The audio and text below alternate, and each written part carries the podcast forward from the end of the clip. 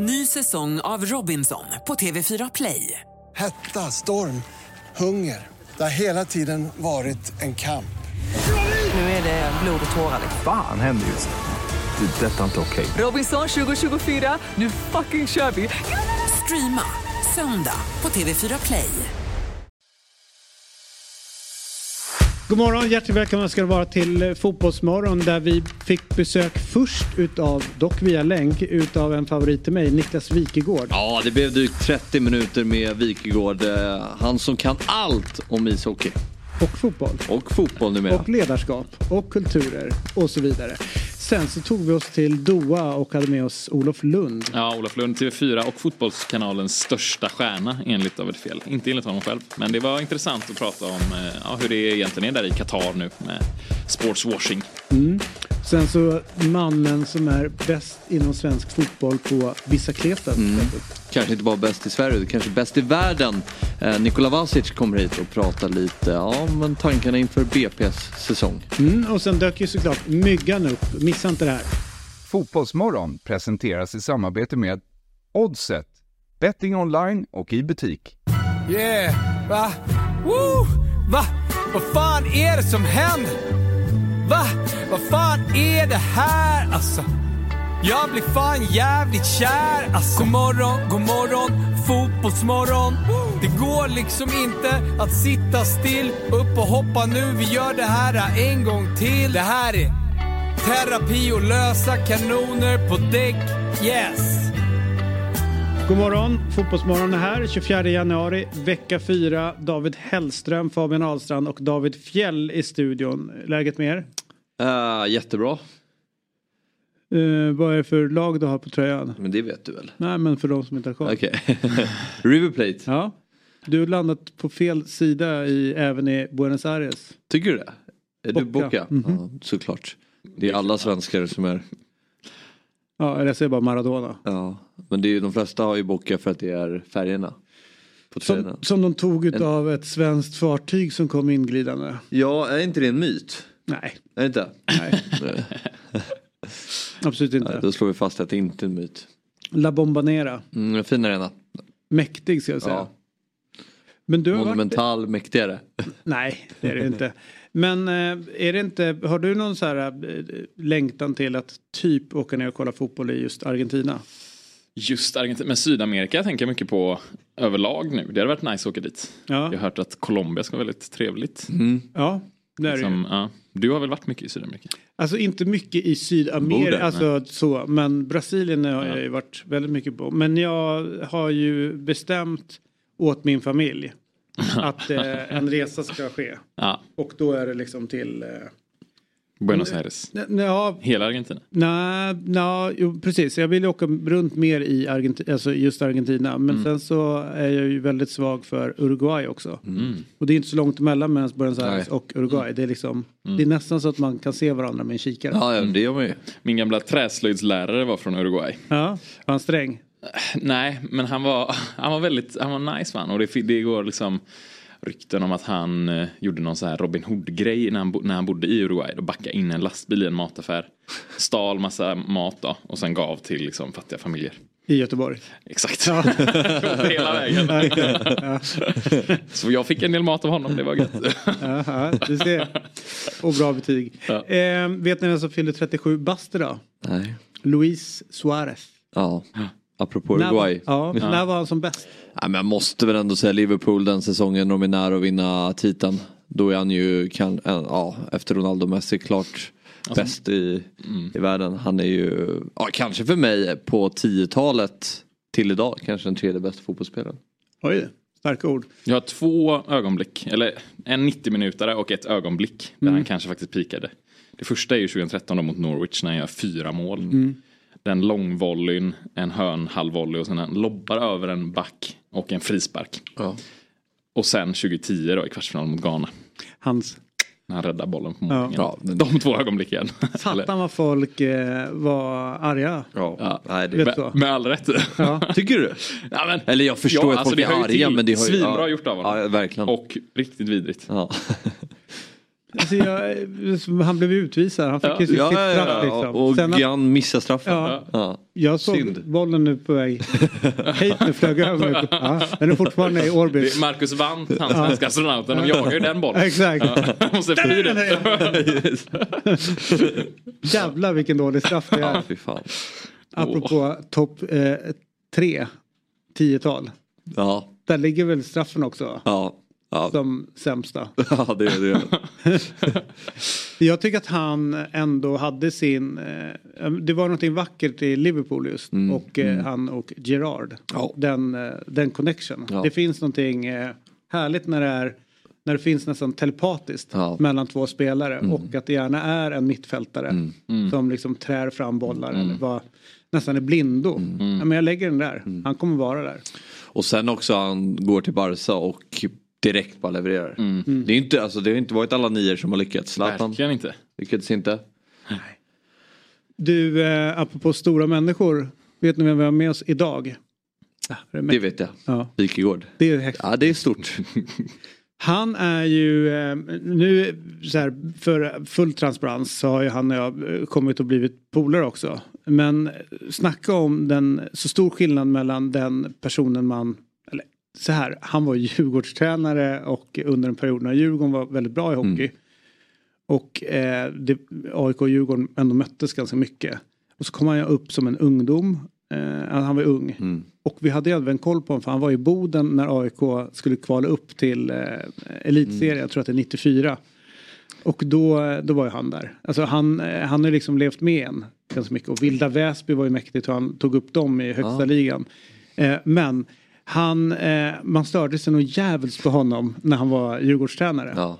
Och det där hängde kvar hos mig tills man ändå sen började jobba med honom.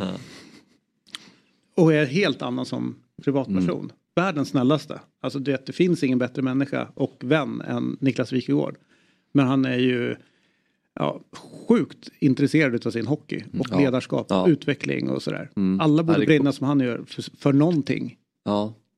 Ja, Du berättade en ganska intressant grej om honom nu när han jobbar med tv. Att han verkligen är så han är så fokuserad och han är så um, dedikerad till jobbet. Att han åker på träningar och, Ja, ja. och besöker klubbar för att se utveckling, se vilka spelare som är bra och verkligen så här. Coolast är att han går runt och kollar folks klubbor. Ja, Fan vill veta när han sitter och kommenterar någon. Ja, hur hård flexen är liksom. Ja, och framförallt vinkel, alltså hur, hur vinklat bladet är. Mm. Han bara, "Ah, ja men den där forwarden har väldigt rakt blad. Det innebär att den är också bra på backhandskott. Alltså, du vet, så. alltså det, det, är så nörd, det är så nördnivå. Så att det är ju, ja, alla experter borde vara som honom. ja framförallt nu. För att få kalla sig för expert. Precis, framförallt nu när det är, om man övergår till allsvenskan. där det är försäsong. Vad, är, vad är experterna nu? Åker de runt och bland klubbarna och och testar tittar och, fotbollsskorna. ja, men och tittar på träningar och följer vilka som Ja, vad, hur lagen jobbar med sina spelidéer och vilka spelare som imponerar på, på träningen under försäsongen. Jag är inte helt övertygad om att alla gör det. Mm, eh, nej. alltså, jag kommer ihåg under åren jag var fan-tv-reporter och då var man ju verkligen på alla träningar. Och då blev jag så här, var, var, är, eh, var är de här experterna? De är ju inte nere och tittar på träningar. Det är ju liksom där man får alltihopa. Och framförallt närheten till att man ska liksom nyttja det. Ja. Annars blir man ju Ja. som en Premier League-expert. Man Ja. sitter och kollar nej, kanske men- lite Y-scout om de på sin höjd gör det. För de orkar inte ens kolla matcherna, de flesta liksom. Men eh, så då, då när jag insåg att Wikegård var en sån som åkte ner. Då får man ännu mer respekt när man sitter och, sen och jobbar med dem. Att man, men, man, man vet att det han säger det är Mm. Han har ja, täckning för det. Ja, gud ja. mäktig människa. Verkligen. Hörru du, eh, var det någon av er som hänföll er till att under gårdagskvällen luta er tillbaka och kolla fotboll? Nej men jag hörde att eh, det var en högst ointressant match. Den blev ju det. Det är ju så att eh, ligacupen snurrar på borta i Ja. England och det är, vi är framme vid semifinal. Ena semifinalmötet är eh, Chelsea mot Middlesbrough och det andra är Fulham och Liverpool, Mm. eller Liverpool-Fulham. 0-1 efter första matchen mellan eh, Chelsea och Middlesbrough. Just det. Och blev ju liksom, jag höll ju, eller jag hade ju redan kommit igång med kris. Mm. Ja, du vet. Mm, mm, mm. Versaler, utropstecken, du vet allt det där. Avgå, avgå. Men i vilken kanal du? du, är du, du är inte så aktiv i sociala medier. Jag menar, var skulle du skriva kris i versaler? Eh, nej men vi, vi På har... pappret hemma bara. Ja, nej, på kylskåpet. Vi, jättelänge sedan så var vi ett gäng på tio pers som gick och, och hade säsongsplåt Mm. där. I gruppchatten. Och vi har en Ja, gruppchatt. just det. Och eh, eh, då eh, innan jag han började då igår inför matchen så var det en som heter Dave som var igång att om vi torskar idag då ska den här Argentina bort. Mm, mm, mm, mm. han måste bort Mm. mm. Och jag hakar ju på där lite grann och, och gör tumme upp på den där och sitter och laddar liksom. 6-1 seger. Eller 6-0 då i, Ja. igår. Då är är, man ju väldigt eh, glad. Ja. 4-0 efter första, det är klart. Men är de på gång nu eller? Nej, Nej, vänta. Nej det var emot, var emot Middlesbrough som håller på med samma övning som Brommapojkarna gjorde mot Sirius. Ja. Du vet, håller på att passa eget straffområde och tappar bollen Ja. Mm. På väldigt dåliga ytor. Så att Chelsea hade ju inte speciellt, det var ju en ganska lätt match. De fokuserar mer på processen. Ja, Yes. helt rätt. Helt rätt säger Fabbe. Ja. Men jag undrar det där, för att Michael Carrick har ju fått, jätte, han som är tränare Ja, i Middlesbrough, har ju fått jättemycket bra eh, eh, ja, men, ord, Beröm ja, beröm för sin tränargärning. Kanske att det han håller på med passar i ett, jag vet inte, ett City eller ett Arsenal eller du vet så. Kanske United eller... Han, han känns spännande för jag får upp honom mycket på min ex. Så här, för jag får ju mycket så här övningar och så här, hur trän, tränare tränar. Då kommer ofta han upp Mm. som så att, att han tränar, har ja, men intressanta övningar. Och då är frågan så här, när han gör och, och ställer upp laget på det här sättet, gör han det för sin egen, alltså Ja. jag börjar fundera på det, gör han det för sin egen utveckling? Och sätta liksom sin prägel, så här spelar vi. För att han, det kan ju orimligt vara så att han tänkte att vi kan vinna den här matchen eller gå vidare om vi spelar på det här sättet. Hur går det för dem? Jag har ju dålig koll på... Helt okej. Ja. De, de ligger väl inte topp men eh, de anses väl bra. Jag orkar inte ta fram eh, Tabellen? Nej, jag orkar inte men heller det. Någon av er kan väl göra det. eh, hur, det- hur det ser ut. Jag tycker det är lite, det är, det är någonting med det här med att ni hade säsongskort och att det liksom har nedgraderats till att ni nu bara har en gruppchatt. Ja men, Lite. ja, men de, de har ju kvar. Ja, ja, alltså, du- de, du de bor ju där. Ja. Jag bor ju inte kvar. Eh, och så. Anledningen till att vi... Svenskar eller? Engelsmän. Okej. Ja. Men från början så var det ju ganska intressant med när Premier League tog fart. Man hade ju råd, alla vi hade ju råd att köpa säsongskort, ett varsitt sånt. Men sen så gick det från att man betalar kanske 4 000 per år till 10 000 ganska snabbt. Alltså det är ju ett galet hopp på kostnadsmässigt. Och vad på arenan var det ungefär så man får en kontext? Det var Matthew Harding Lower Tier, heter det. Just det, där. Ja, det är alltså kortsida långt ner. Ja, Okej. Ehm, så att det inte, om man sitter och kollar ut på plan så har man avbytarbåsen till, till vänster. Ja. Och så är det shed end rakt över. Och sen så west end till höger. Så att där satt vi och eh, kunde skrika både på eh, hemmaspelare som går ner för att ta en hörna och, eh, och i synnerhet motståndarna. Väldigt roligt. Eh, men eh, ja, så det är det anledningen. Men då, då hade man inte råd sen till slut. Så då hade vi inte råd att köpa tio säsongskort. Utan då blev det några färre. Men det var just det. alltid någon som inte kunde gå. Ja, ja, det är smart ja. Som en säsongskortspool. Mm, exakt. Hur låg vi till då? Middlesbrough elfte plats. Ja. Men de har häng på, alltså det är ju så många ju som kan liksom kvala upp. De har bara tre poäng upp till sjätteplatsen. Jag har faktiskt blivit utslängd på Stamford Bridge. Det förvånar mig inte alls. Alltså utslängd från Stamford Bridge, aha. Vad, Nej, jag ställde mig upp och jubla. När Arsenal gjorde 5-3 mot, mot Chelsea på Stamford just det. Och då kastar de ut Ja, det. ja. Jag tog en vakt bara, vi får inte jubla på den här. Ja, det var en vakt som gjorde det. Ja. Kul om det hade varit. Men det var i, alltså, det var i 90 om det så det Ja. ingen fara. Så. Men är är det Arsenal? eh, Ja, då var jag det, men Men vilket år var det här? Det var när de Eh, hade Wenger. Ja, ja, fortfarande Wenger. 2012, 13. Ja. då var de ju rätt eh, jobbiga att göra med. var det någon utav er, okej vi, tar- vi, vi lämnar det där då. Eh, Afrikanska mästerskapen, följer ni det någonting? Ja, eller? försöker men det är... uh, inte sett allt. Nej, Nej jag Jag satt och kollade igår. ja. Det är ju rolig fotboll. Ja det är det. det, är det. Tänk om den europeiska fotbollen vore lika öppen och Är det som att se JVM i hockey? Ja, fast lite mer hårda tacklingar. alltså, Omar Colley spelade ju i, Ja. i, igår i Gambia. Gambia. Ja, eh, blev utbytt, jag tror kanske skadad efter en närkamp som eh, var ganska tuff. Eh, så att det är ju, mm, Senegal ser ju jättebra ut som jag har tippat som vinnare inför. Har du gjort det? Ja. ja snyggt. Ehm, Och Mané levererar. Ja det gör han ju. M- Många levererar. De har ju ett bra lag. Eh, och så, så att det är ju, ja, men det, det är roligt att se fotboll som är Alltså det, man ser samma spelare som normalt, ja, jag har gått igenom det tusen gånger här.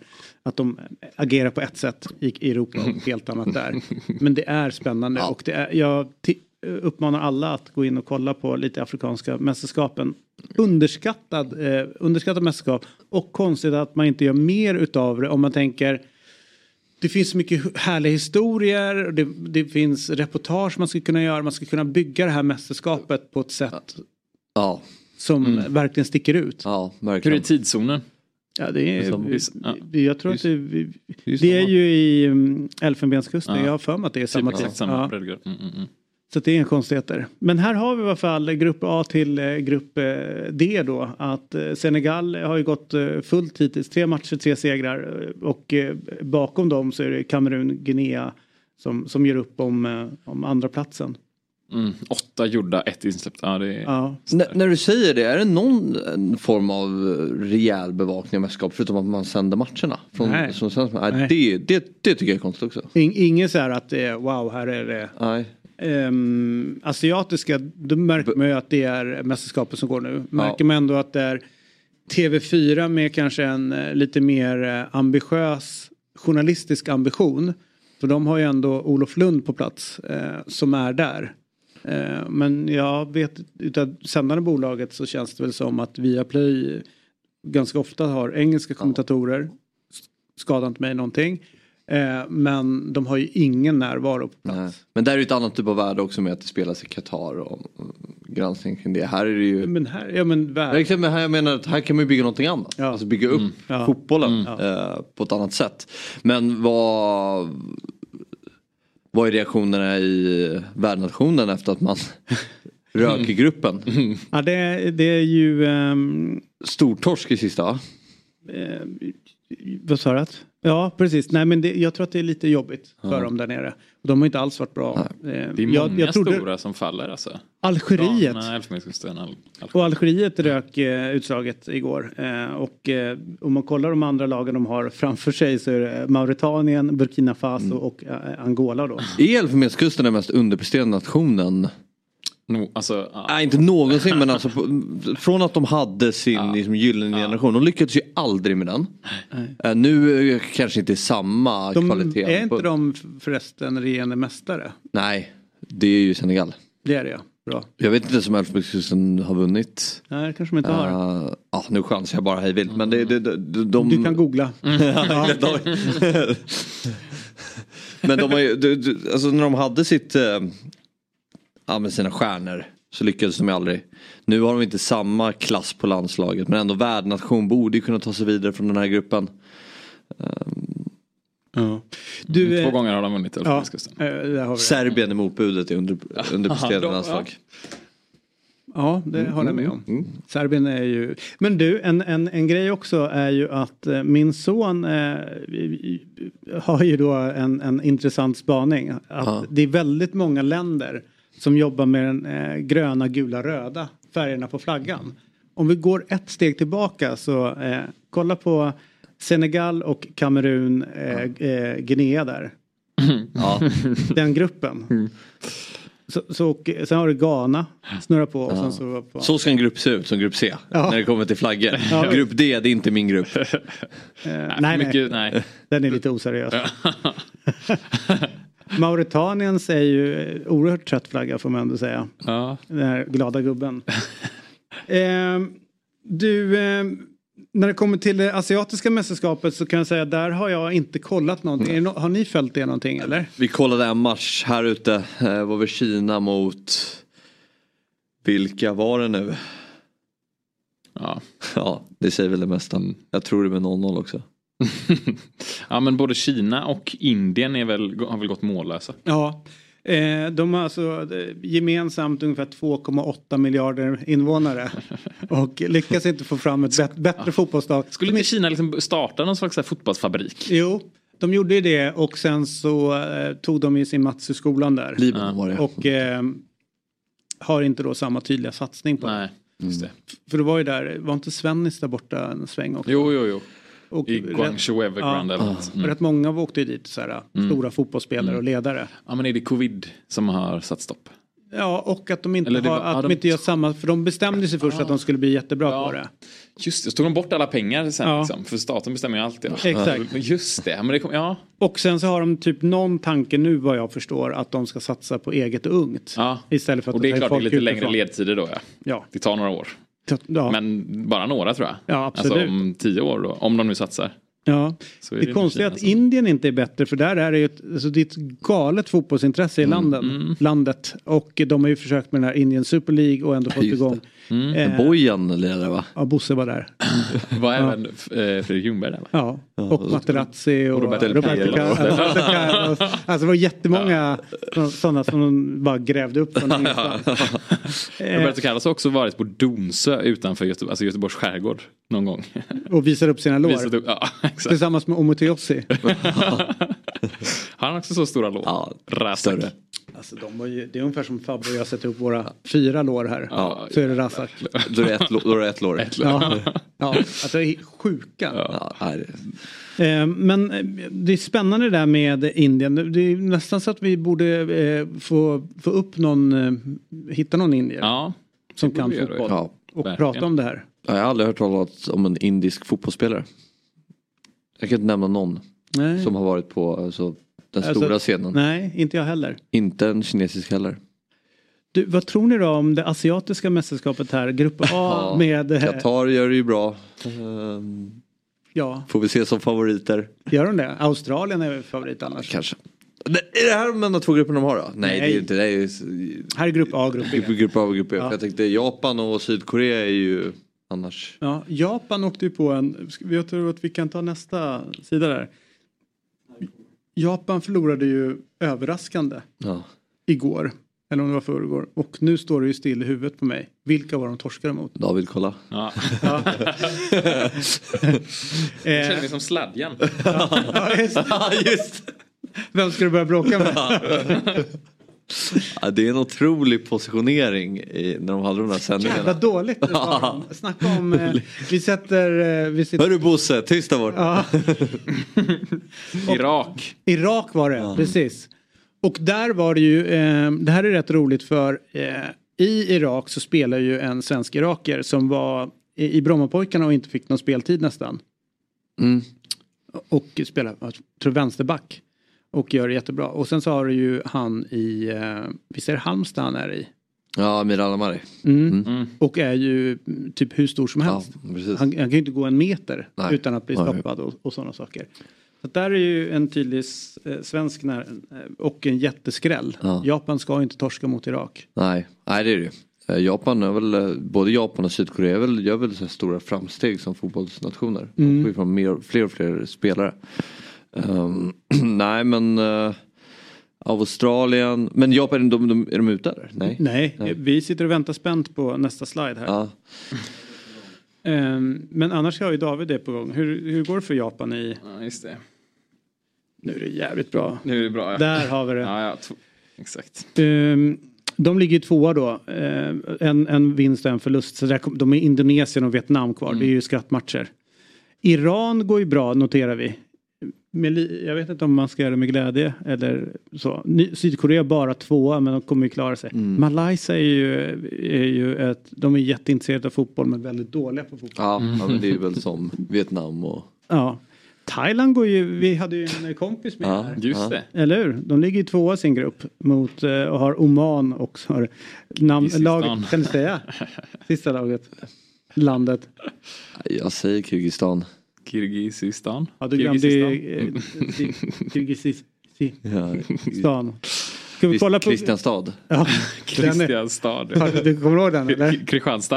Ja, det är ju SVT-sändningen när, när det har blåst in snö överallt och folk sitter fast. Och eh, programledaren säger och utanför Kristianstad så sitter jättemånga fast. Förstår du hur förbannade de blev i Kristianstad då?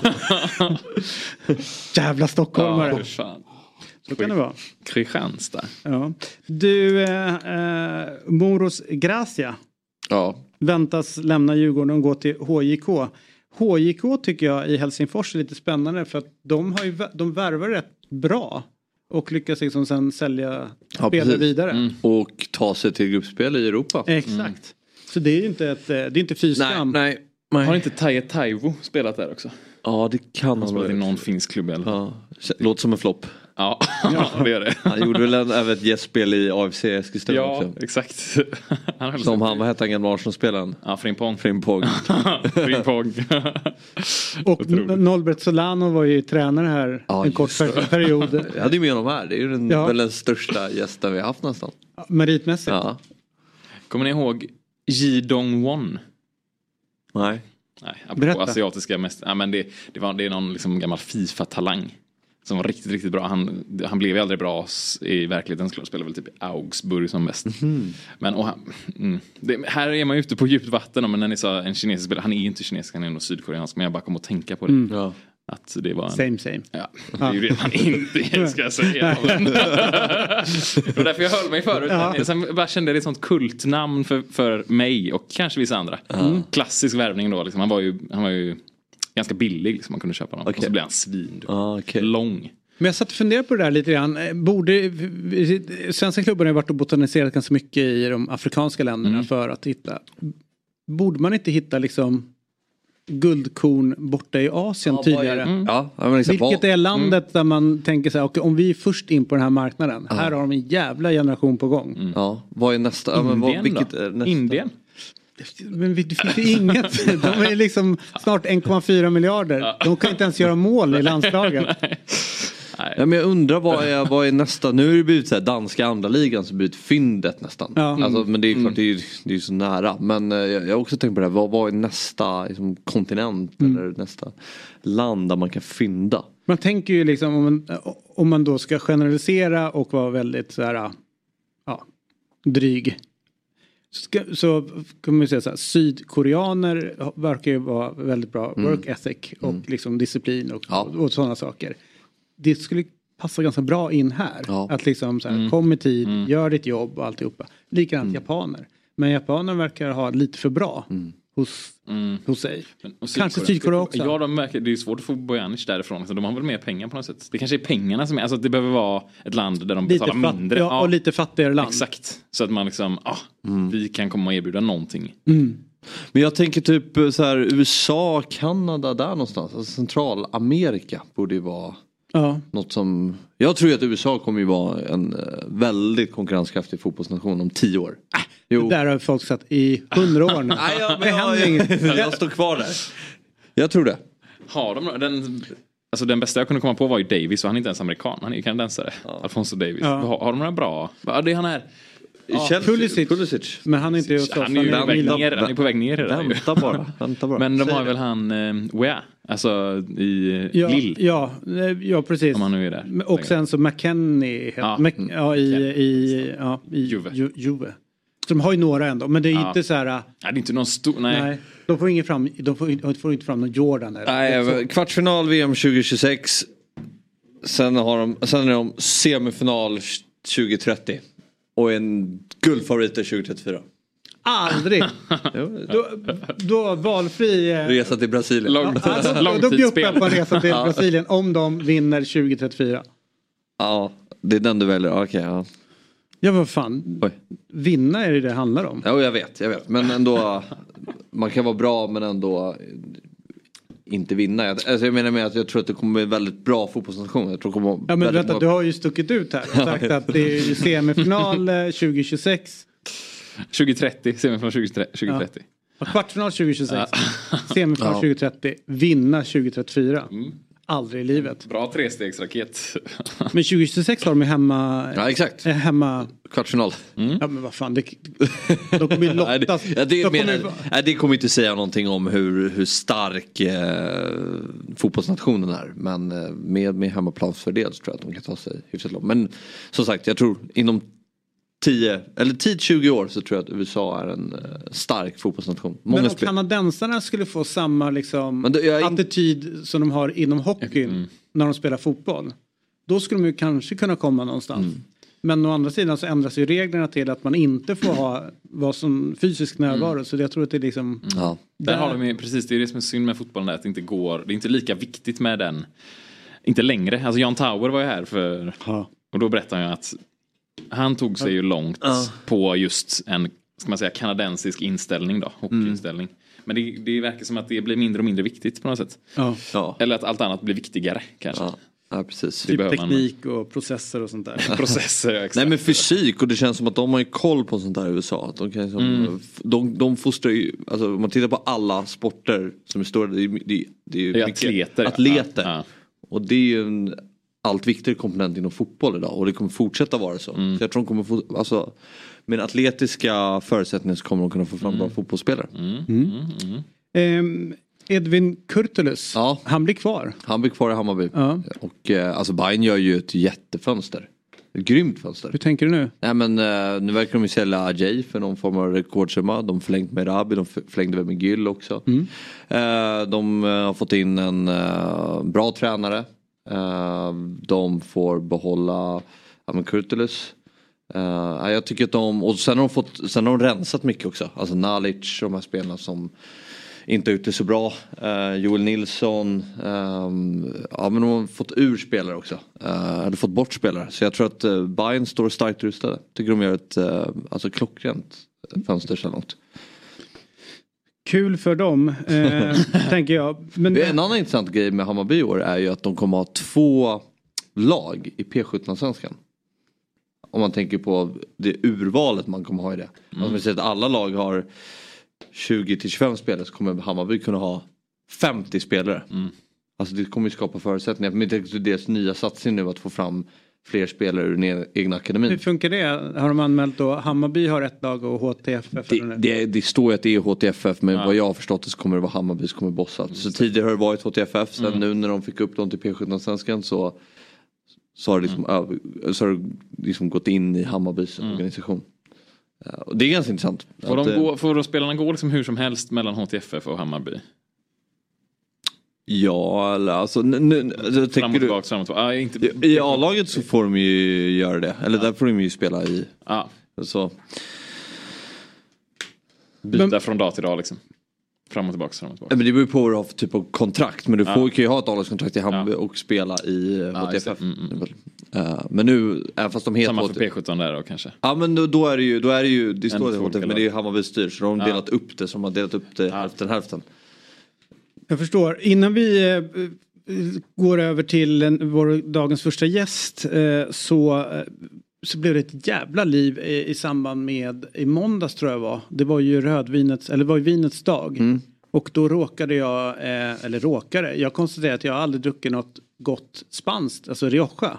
Att det var öv- överskattat. Och då, eh, det finns eh, tydligen folk där ute som kan väldigt, väldigt mycket om vin. Och blir väldigt, väldigt upprörda när man trampar på Rioja-tårna.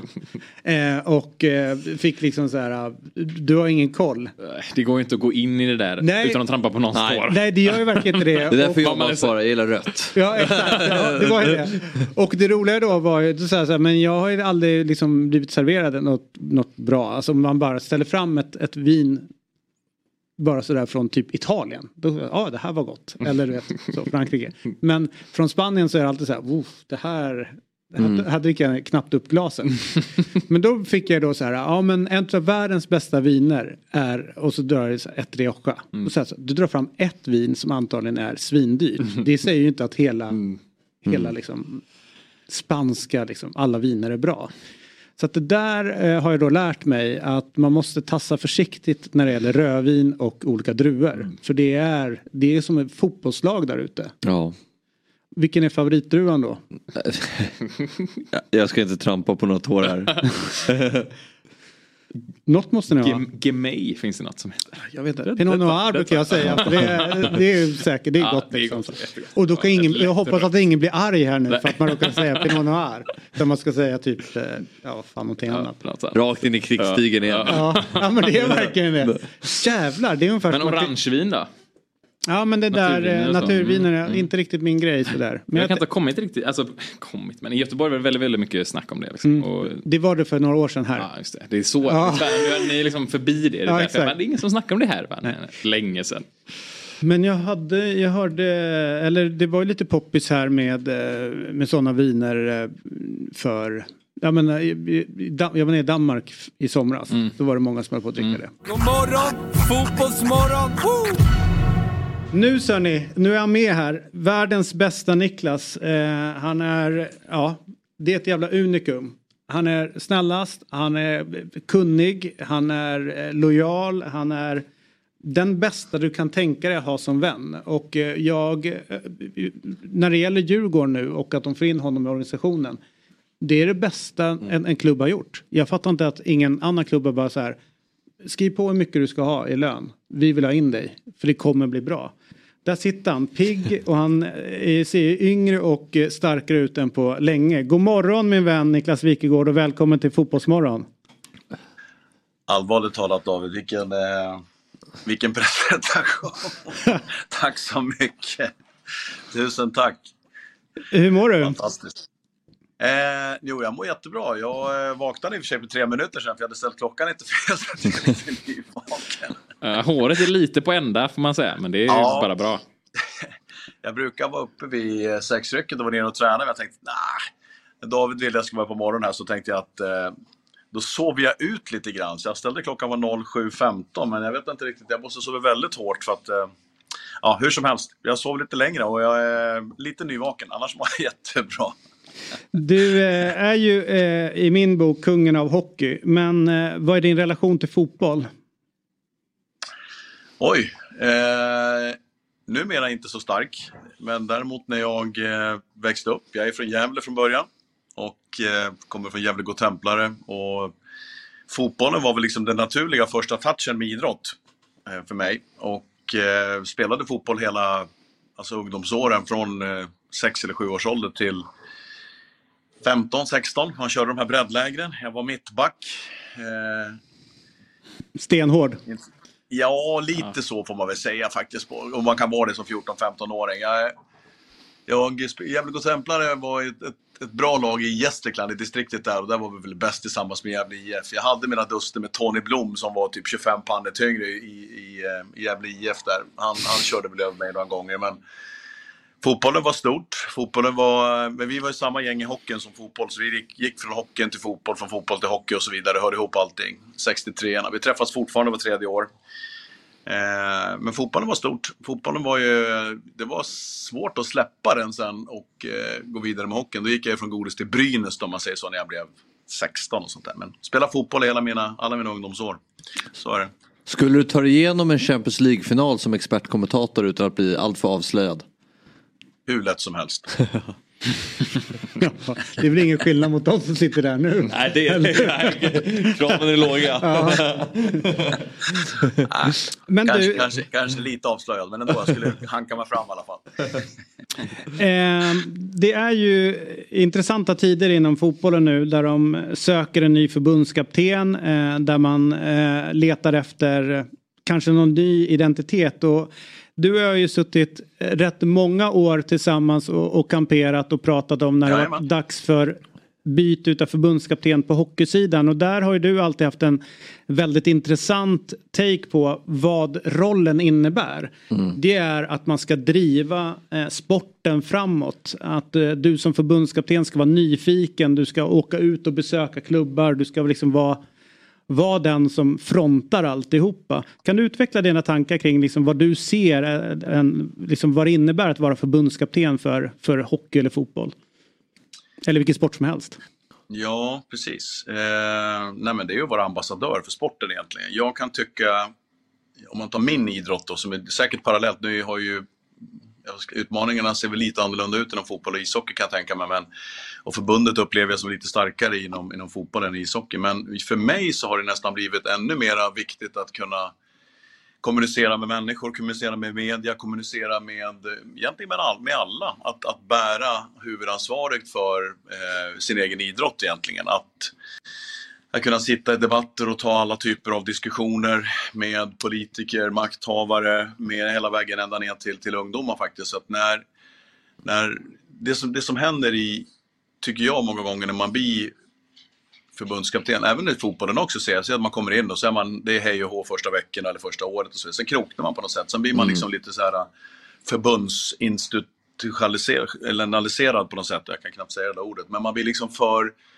man blir, man blir för tråkig helt enkelt. Man tycker att man ser bara problemen. Man ser bara, oj det är för lite si och det är för lite så, och det är för jobbigt si och det är för jobbigt så. så att, att hitta en person som kanske inte har de absolut vassaste hockeyegenskaperna eller fotbollsegenskaperna, det, man, man, kanske inte utgår från det, men man utgår i alla fall från att det viktigaste av allt för den här personen är att han är väldigt, väldigt kommunikativ, att han är väldigt, väldigt driven, att han ser sig själv som en ambassadör som vill vara med och vill vara den röst som gör min sport hörd som kan tränga genom rutan, som kan kommunicera med, ja precis där vi sitter nu David och, mm. och, och snacka. Jag tror att det är absolut viktigaste. Eh, tar man någon person som ah, är fenomenal på att rita, han är fenomenal på fotboll, han kan varenda detalj och han är si och han är så, men han kan inte snacka, han kan inte driva någonting, han är, ja, vad ska jag säga, eh, för mycket fotboll eller för mycket hockey, då, tror jag, då, då, tycker, jag det blir, då tycker jag det blir dåligt. Så jag jag hoppas ju att en sån som Sam Hallam i, i,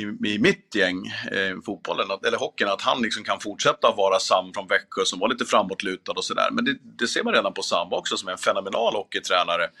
Att liksom det blir lite grann bakåtlutat istället för framåtlutat. Så jag, jag vill ha mer en ambassadör än en förbundskapten. Sen finns det miljoner med människor du kan sätta runt omkring där på bänken eller i båset som är bra på att coacha, bra på det, defensivt, offensivt och så vidare. Det måste ha en ambassadör, punkt. Mm. Det men är det som att det är lite... Är det som att det är lite för mycket att göra då för de här? Alltså, för det märker man ju själv om man är på ett jobb och det är för mycket att göra. Då blir man inte, det är inte samma energi då, det är inte samma lust, det är inte samma liksom, positiva. Så kan det mycket väl vara. Det är en väldigt bra fråga faktiskt. För jag tror att det blir rätt mycket med att man ska vara på alla de här stegutbildningarna och det ska tittas på matcher och så vidare. Men samtidigt så måste man ju, både från förbundens sida och den som tar jobbet, liksom, okej, okay, det är där kanske har pudeln kärna. Varför? Jag tycker i grund och botten att förbundskapten i min sporthockey har varit ganska överskattat. Jag har nästan velat att man ska ta bort förbundskaptenen. Jag har tyckt att man ska anställa tre ambassadörer och kalla dem för ja, vad man nu vill som rör sig i Sverige, rör sig utomlands, möter andra kulturer, suger upp vad som händer, inte bara i Sverige mm. utan även i, i andra länder. Och sen till, till turneringarna så plockar man in de bästa fotbollstränarna eller, fotboll, eller hockey, hockeytränarna och så bygger man en grupper av det istället för att ha någon välavlönad som åker runt och halvjobbar egentligen. Det har varit min grej egentligen. Jag tycker liksom det är mycket pengar för någon som lägger ner väldigt lite tid på mm. det som är resultat över tid. Det. det. Det, här med att förändra en kultur. Jag vet att eh, du pratar väldigt mycket om att sätta kulturer. Eh, och inom hockeyn så gjorde de ju när eh, Tommy Bostedt i alla fall. Han var ju tävlings eller utvecklingschef under några år innan han tog klivet upp och, och blev generalsekreterare. Men där bestämde de sig för till exempel vi, vi har för dåliga målvakter. Hur löser vi det? Mm. Och då var det från förbundets sida att se till så att alla distrikt fick tillgång till målvaktstränare. Eller vi måste träna mer i svensk hockey. Mm. Och då börjar liksom mm. det, man börjar driva det. Hur, hur mycket kan ett förbund påverka tror du? Liksom? Och om man tänker kan fotbollen göra en lika, liknande grej som hockeyn gjorde där och då? 100 procent. Och hockeyn ska behöva göra ett omtag. Eh, det märktes ju en enorm skillnad och det var ju liksom du kommer ju ihåg när juniorlandslaget var på väg att åka ur en turnering för 21 år sedan och liknande. Så det var ju total katastrof. Det fanns liksom inga pengar i systemet. Torgny Bendelin åkte runt och föreläste för ICA-affärer för att få upp mat och grejer för att juniorlandslaget överhuvudtaget skulle kunna driva verksamheten framåt. Det var ju, det var ju en ett allmänt nödrop från hela sporten. Och så samlas man och så sa man okej, okay, hur ska vi se till att vi inte blir omsprungen av eh, Estland, eh, Lettland eller vad det nu kan vara för något. Vi måste ta tillbaks makten. Och så tittar, vi, tittar man på den breda faktorn. Liksom, hur ska vi spela, hur ska vi träna, hur ska vi leda, hur ska vi uppträda och så vidare. Och där precis hela vägen ner till detaljnivå. Hur ska vi göra för att få fram bättre målvakter? Ja, vi måste ha möjlighet att plocka in duktiga målvaktstränare och så vidare. Kompetens och ledare och sådär. Lära, lära ledarna att leda bättre. Och mm. eh, det är dags för hockeyn, om jag bara tar hockeyn först här. Det måste ett, ett omtag på hockeyn. Det är inte alls på den nivån nu.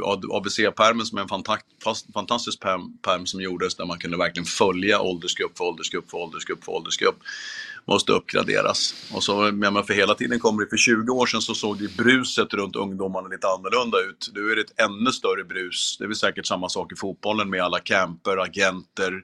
Varje spelare som blir bra, som kommer upp och får någon typ av liksom, karriär som 15-16-åring, får ju sin egen skillcoach, mental rådgivare, fystränare och så vidare. Sen ska han in i klubben, han har fyra likadana stödfunktioner och i det där bruset tillsammans med alla sina kompisar och alla matcher som kan ses och all statistik som man kan plocka ner via AI-teknik så ska den här killen som är 15-16 år med sin familj navigera igenom det där. Eh, så att jag tror att det är jätteviktigt att sporten fotboll, att sporten ishockey tar kommandot över vad som, vad som behövs göras för att man ska bli framgångsrik. Och därför så var det så bra när man gjorde det här med Bostedt tillsammans med förbundet och väldigt många till i hockeyn gjorde det här. Och det måste vara absolut gör, görbart för fotbollen också att göra. Eller rättare sagt helt nödvändigt skulle jag säga att göra. Tror jag, faktiskt. Men hur ser det ut i hockey? Är det under diskussion hela tiden att hur ska vi utveckla svensk hockey? För i fotbollen har det blivit lite, det tycker jag nu, att man har påverkats Nej. av Eh, missade mästerskap. Att nu börjar vi prata om krisen i svensk fotboll. Men hur mycket bättre mådde vi när vi var i VM-kvartsfinal 2018? Hur ser det ut i hockey? På, är man för resultatstyrda där? Att man påverkas mycket av till exempel misslyckat mästerskap? Eller diskuteras det hela tiden att här, men vi måste ha ett omtag här, vi måste ha ett omtag här. Trots att det kanske är bra på eh, landslagssidan. Nej, alltså fotbollen, det är ju en enormt stor idrott och det är klart, missar man då eh, de stora mästerskapen så, så blir det, då blir det ju rött flagg och som det blir nu också när man ser att kvaliteten på fotbollen på de bästa är för låg. Eh, hockeyn är lite annorlunda. Där spelas det mästerskap till höger och vänster hela tiden, liksom, vilket är någon försörjningsturneringar. Eh, jag tycker att det är alldeles för mycket sådana turneringar. De har jag tyckt i alla år, men det lär inte bli någon skillnad på det där. Men eh, det, det försiggår en diskussion. Problemet har ju blivit, som det är hela tiden vad jag tycker, det är att de stora föreningarna som spelar i SHL framförallt, som sitter också på mycket av ekonomin i takt med att tv-avtalet är så lukrativt och så vidare, tar ju en större och större andel av utbildningen. Alltså, och det tycker jag ja. är, är väl bra på sätt och vis att att man tar ett lokalt och regionalt ansvar för utbildningen. Frölunda har speciella egna ledarutbildningar och spelarutbildningar för klubbarna runt omkring, om det är Bäcken och Mölndal och så vidare, så bygger man det. Och det tycker jag är bra. Men man måste göra det i takt med förbundet, man måste göra det i samklang med förbundet. För någon måste stå för spel och eh, träningsideologin i idrotten. Det får inte vara liksom att det finns, det finns lokala anpassningar. Absolut så ska man spela på ett sätt och kanske träna på något sätt i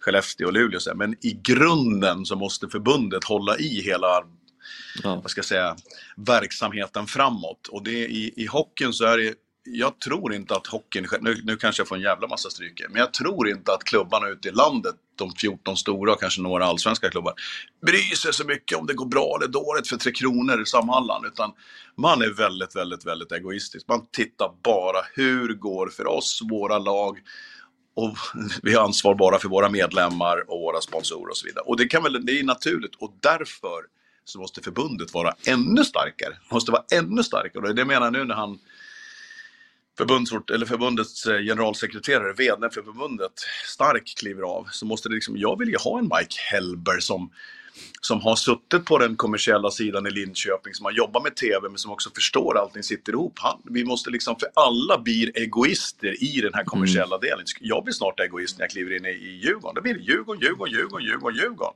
om några månader. Så därför måste förbundet vara jävligt starka och verkligen driva de här frågorna och säga att vad fan, det är rött kort. Vi spelar, tillräckligt, vi spelar inte tillräckligt bra. Vi, är inte, vi, vi tränar inte tillräckligt mycket. Vi uppträder inte tillräckligt bra. Vi får inte fram tillräckligt många si eller så som David sa. Så mm. därför är förbundet, både fotboll och ishockey, svinviktiga att mm. vara en besiktningsman vad som sker i sporten varje dag. Liksom. Tycker jag.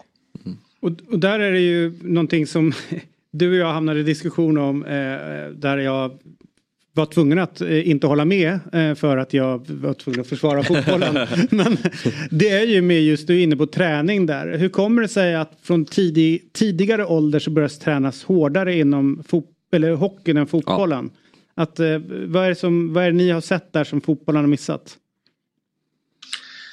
Eh, det är också en väldigt bra fråga faktiskt. Jag kan bara svara för, för hockeyn att det finns, där har, du pratade om kultur eh, tidigare, och det finns en kultur att man tränar mycket. sen om den är knuten till att det är i hockeyn blir det väldigt mycket, okej okay, det finns en istid där, hur kan vi maximera den med 40 minuters fys innan och hur kan vi göra si och hur kan vi göra så. så det, det bygger mycket tid i hockeyn som kanske både i unga år är både bra och dåligt. För det, det, liksom, jag tror att det blir väldigt påfrestande också för att eh, ja, ta sig till hallen och träna de här grejerna och bära de här prylarna hela tiden. Men det finns, jag tror att det handlar bara om kultur David. Det är, det är så vi gör i hockeyn. Och jag tror att i hockeyn skulle man på äldre nivå, på äldre, så skulle man betala, kanske inte träna mer, men man skulle behöva träna bättre faktiskt på många sidor. Det vill säga att man skulle behöva bli starkare och snabbare och uthålligare och sådär. Men eh, det är helt enkelt bara en, en fråga om kultur tror jag. Men det är spännande där, med, för det pratar vi en del om här också, att plantider, alltså även i fotbollen är det ju ont om dem. Mm. Mm. Och jag vet när jag har tränat på väldigt låg nivå, men ändå, att vi utnyttjar ju inte plantiden, utan man värmer upp på fotbollsplanen när det andra laget har gått av. Mm. Då står den tom, alltså då står stora delar av planen tom och sen så kör man kvadraten och då använder man kanske en fjärdedel av planen. Och sen så har man liksom lite tvåmålsspel och sen så pausar man lite emellan. Alltså där skulle man verkligen kunna vara effektivare att man mm. är uppvärmd när man kommer.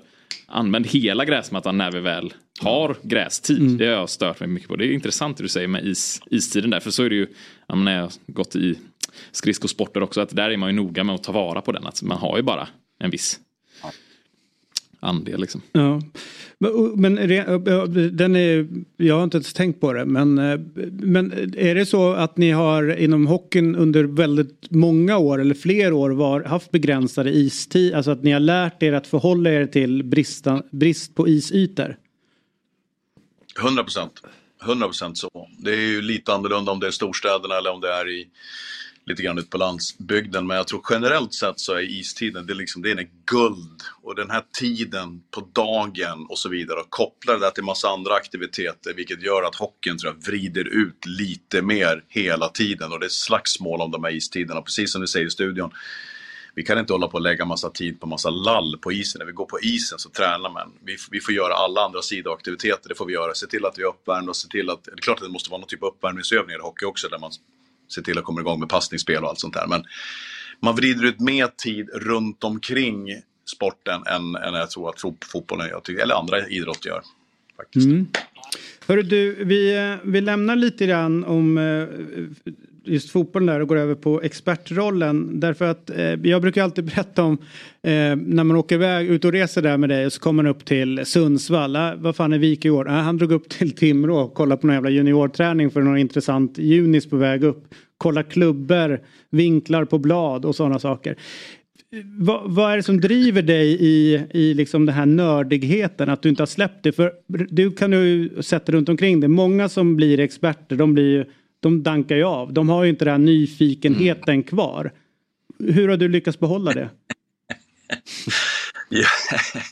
jag vet inte faktiskt. Jag, jag, känner mig själv i det gäng som jag jobbar med nu sedan rätt många år på. Jag gillar fortfarande de där grejerna. Jag tycker fortfarande det är jätteintressant att diskutera. Men om du tar Johan Thornberg, Staffan Kronvall, ja, Almen Bibic som har kommit in till exempel. Där är jag i fyra divisioner längre ner kan jag säga kring de här grejerna. Det har gått framåt. Men eh, så, jag tycker fortfarande att jag är väldigt, väldigt intresserad av sporten ishockey och har gått lite grann av emellan allt ifrån detaljer liksom i spelet till klubbor, skridskor, allt sånt där till mera vad skapar högpresterande system? Liksom, vad, vad gör att, för allting vi håller på med är egentligen ja, temporära monopol. Liksom. Spelar ingen roll om det är fotboll eller hockey. Liksom. Slutar du göra de här sakerna, var de här goda dagliga vanorna, så blir det säkert, det blir sakta men säkert lite, lite sämre.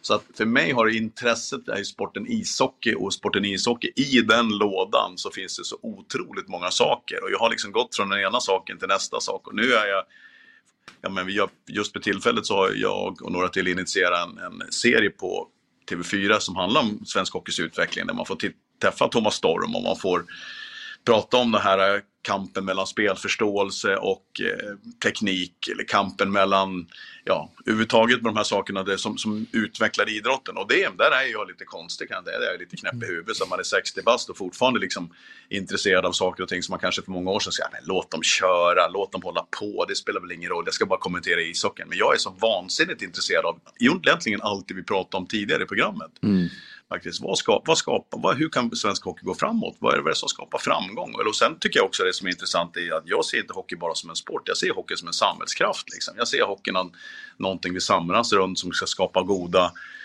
medborgare, liksom, någonting som gör Sverige bättre. Jag ser det på alla nivåer. Så, så från klubborna i Timrå har jag liksom hamnat lite annorlunda numera, men det är fortfarande samma energi och samma intresse när jag åker in eller åker iväg. Definitivt, absolut. Så är det.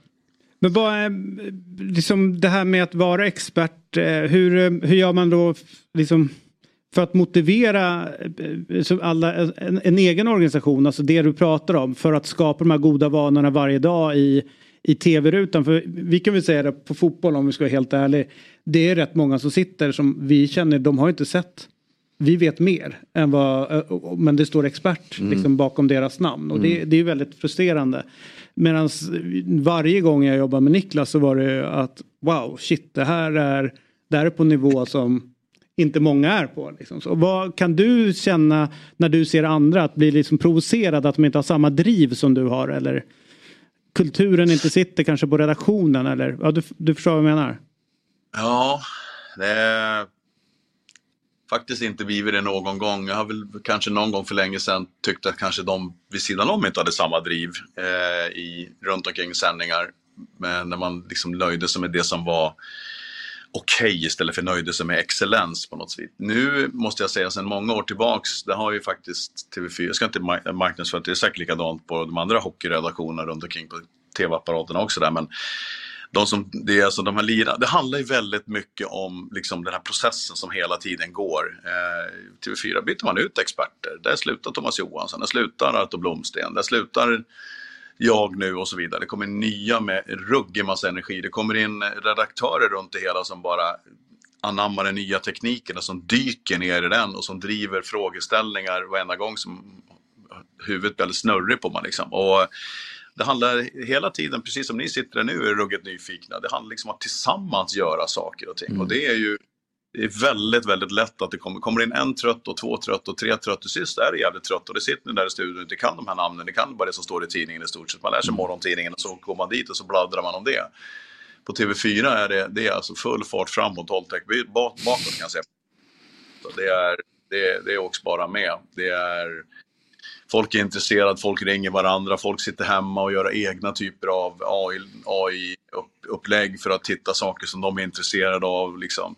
Lite grann en tävling att vara bäst påläst, vilket jag bara älskar. Liksom. Lite grann en tävling utan att slå varandra på fingrarna och liksom nedvärdera, men lite grann den där, jag kan lite mer, jag vet lite mer, jag har ringt det extra samtalet, jag har ringt mm. och så jag tycker är så underbart när man kommer dit, för då är man lite så nervös. Shit pommes frites, nu har jag inte gjort grejerna riktigt. Det här känns mm. inget bra. Gör man inte det nästa gång, då, då ser man till att ringa de extra samtalen. Så att hela den här kulturen David är ju liksom, när, där folk sitter ihop och vet att man har ett jobb som är väldigt privilegierat, väldigt liksom, oj du får jobba med hockey, får hyggligt bra betalt och du får göra det på heltid liksom i Sverige och du får sitta i rutan och du får massa bonusar på det runt omkring förmodligen.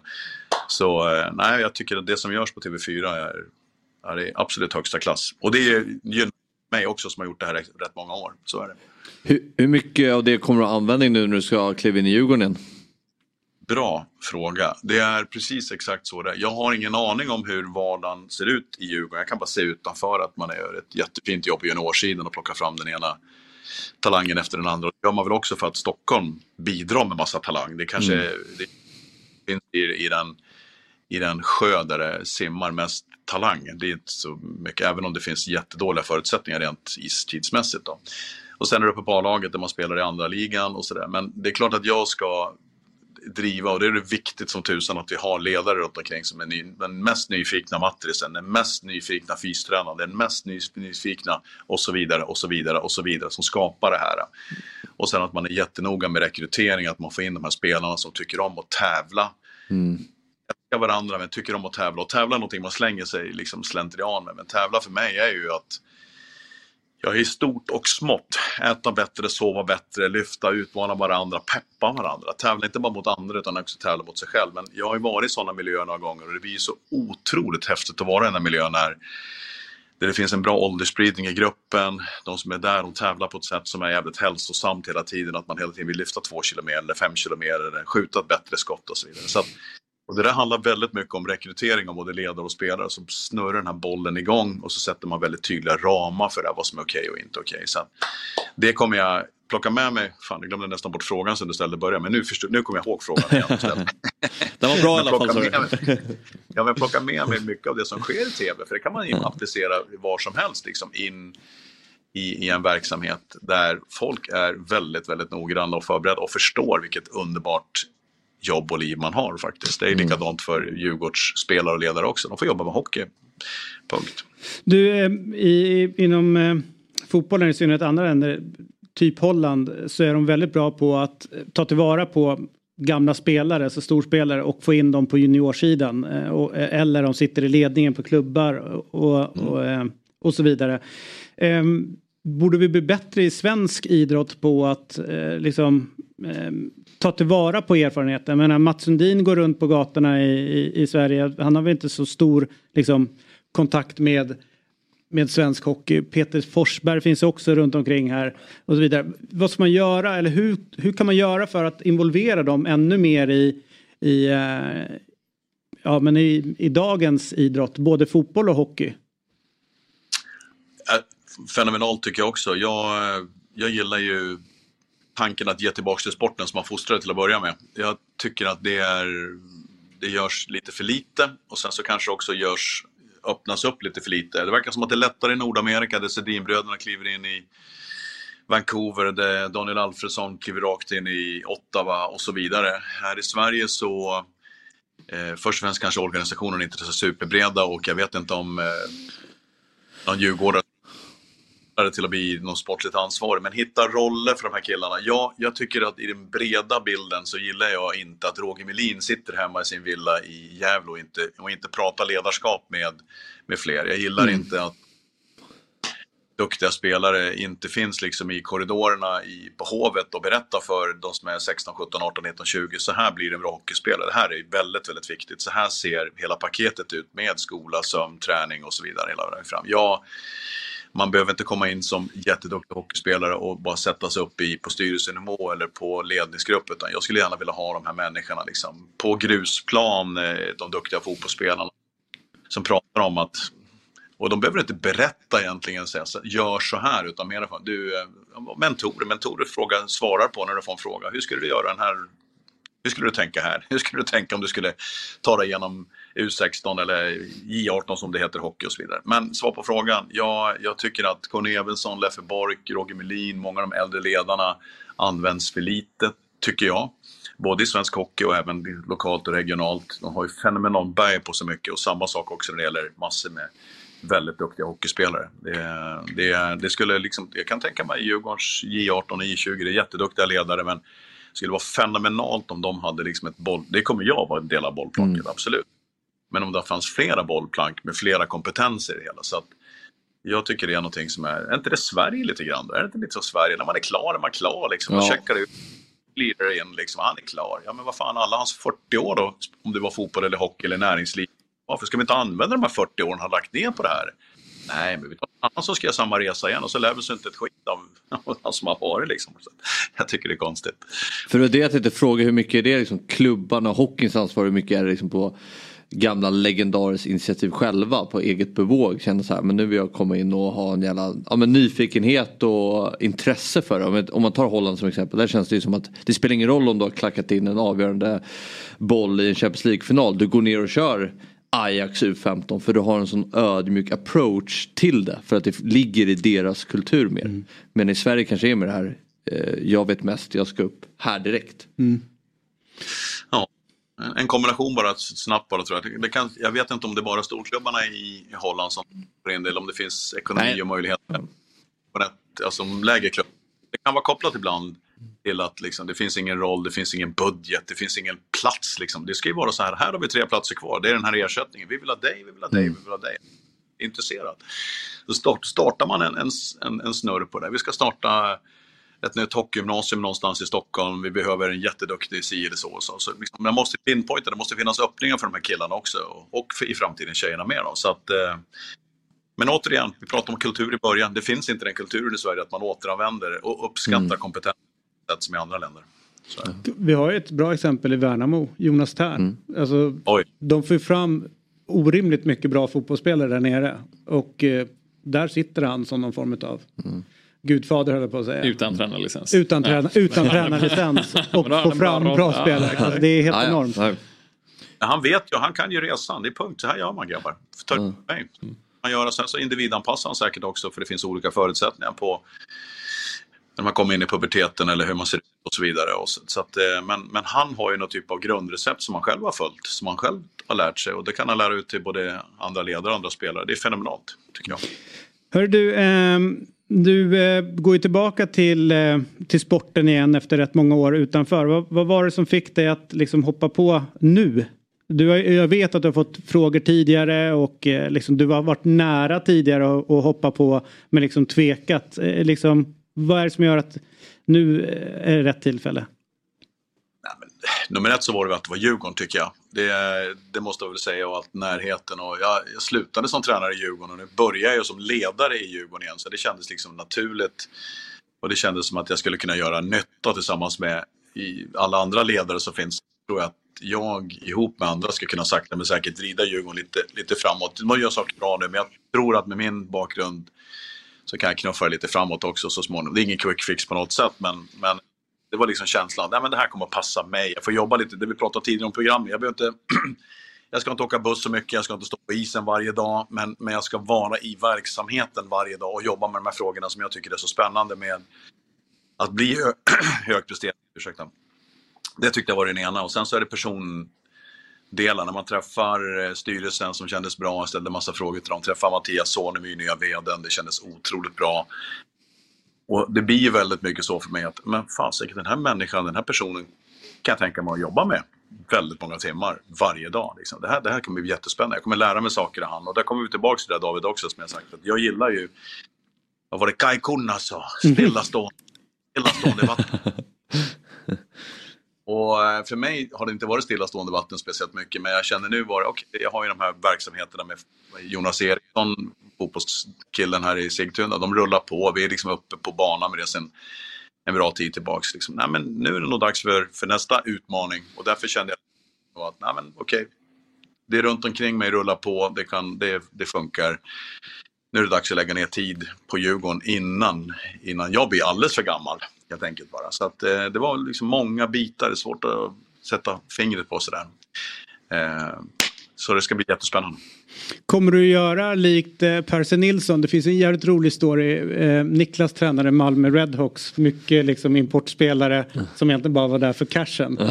och under ett landslagsuppehåll eh, så de spelarna som var kvar så jobbade han väldigt mycket med liksom ja, men lag, lagsammanhållningen och få ihop gruppen han och Lillislund tror jag mm. Och sen så känner de så här, yes, fan det sitter. De börjar liksom bry sig om varandra. Och så är det dags för match och så öppnar Percy Nilsson dörren in till omklädningsrummet efter genomgången och säger 5000 spänn till den som gör mål. 10. För varje... 10. 10 000. Ni. Ja.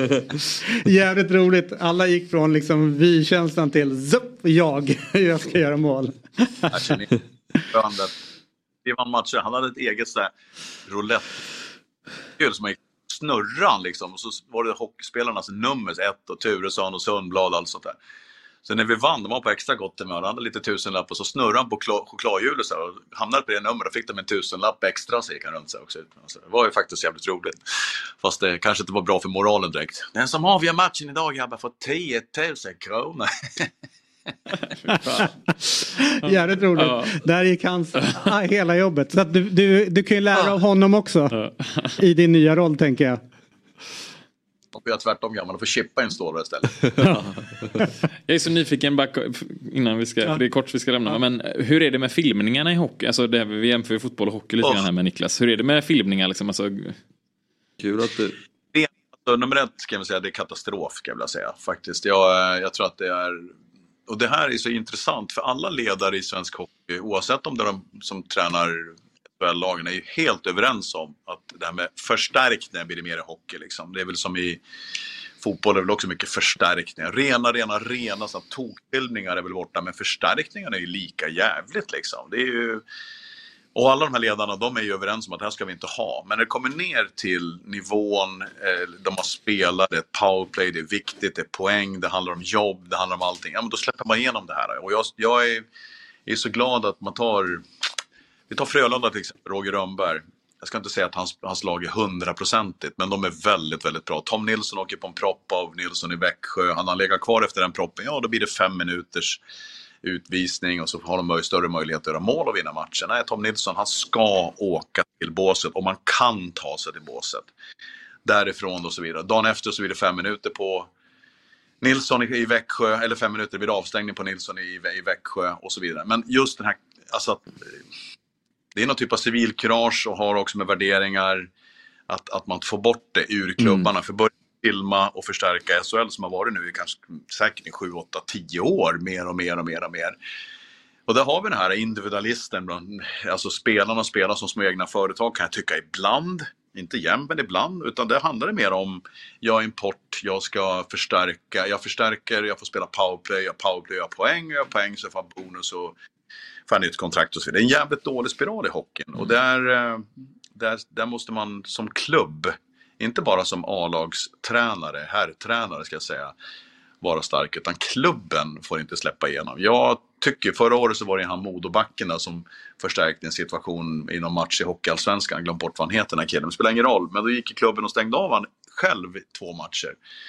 Och det, det är såklart, man kan tycka att det är både bra och dåligt, det var egentligen dåligt, men det ska ju vara så starkt i föreningarna att mm. det här inte sker. Så att långt utläggning, det ska mm. avrunda på grabben. Det här är faktiskt en hjärtefråga för mig. Du filmar inte i hockey. Det, det är helt tokförbjudet. Tokförbjudet.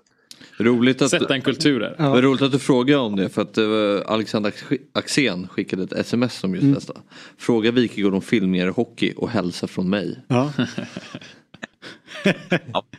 Örebro fick vinna igår, då var han, då var han glad. ja. Nej men,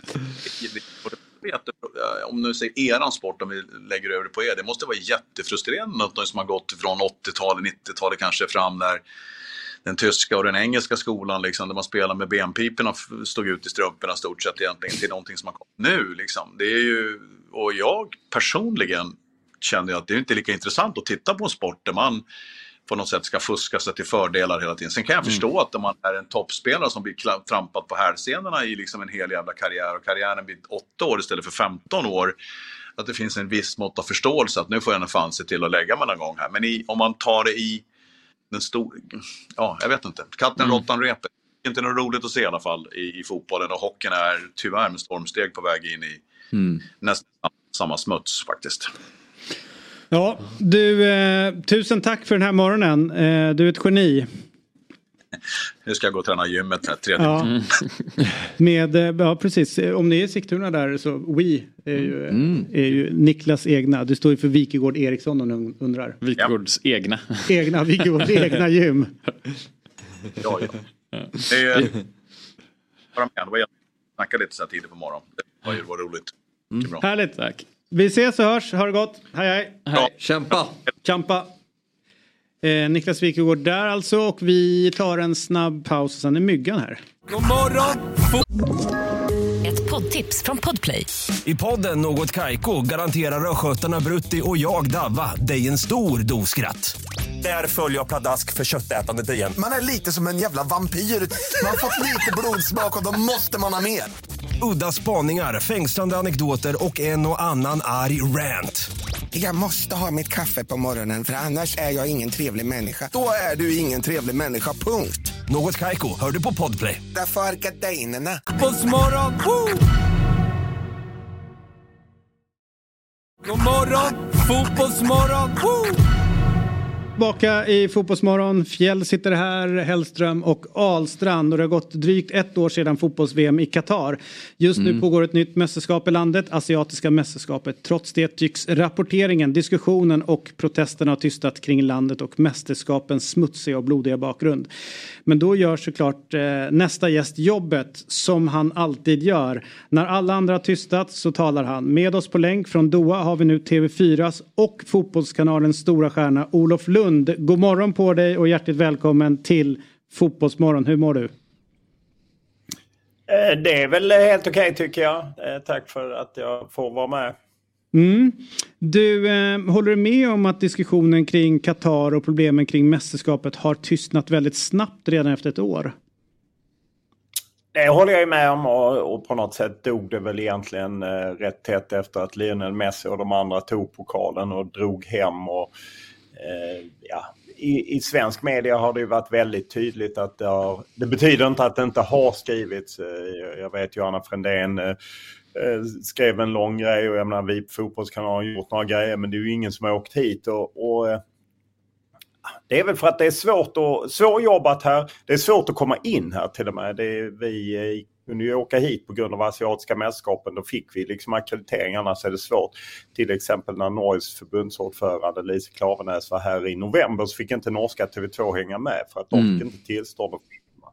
Så att det gör att det är svårt. Sen har väl Saudiarabiens eh, sporttvätt som får Qatar att framstå som en liten eh, tvättomat. Eh, den har väl gjort också att eh, Qatar hamnat lite i bakvattnet.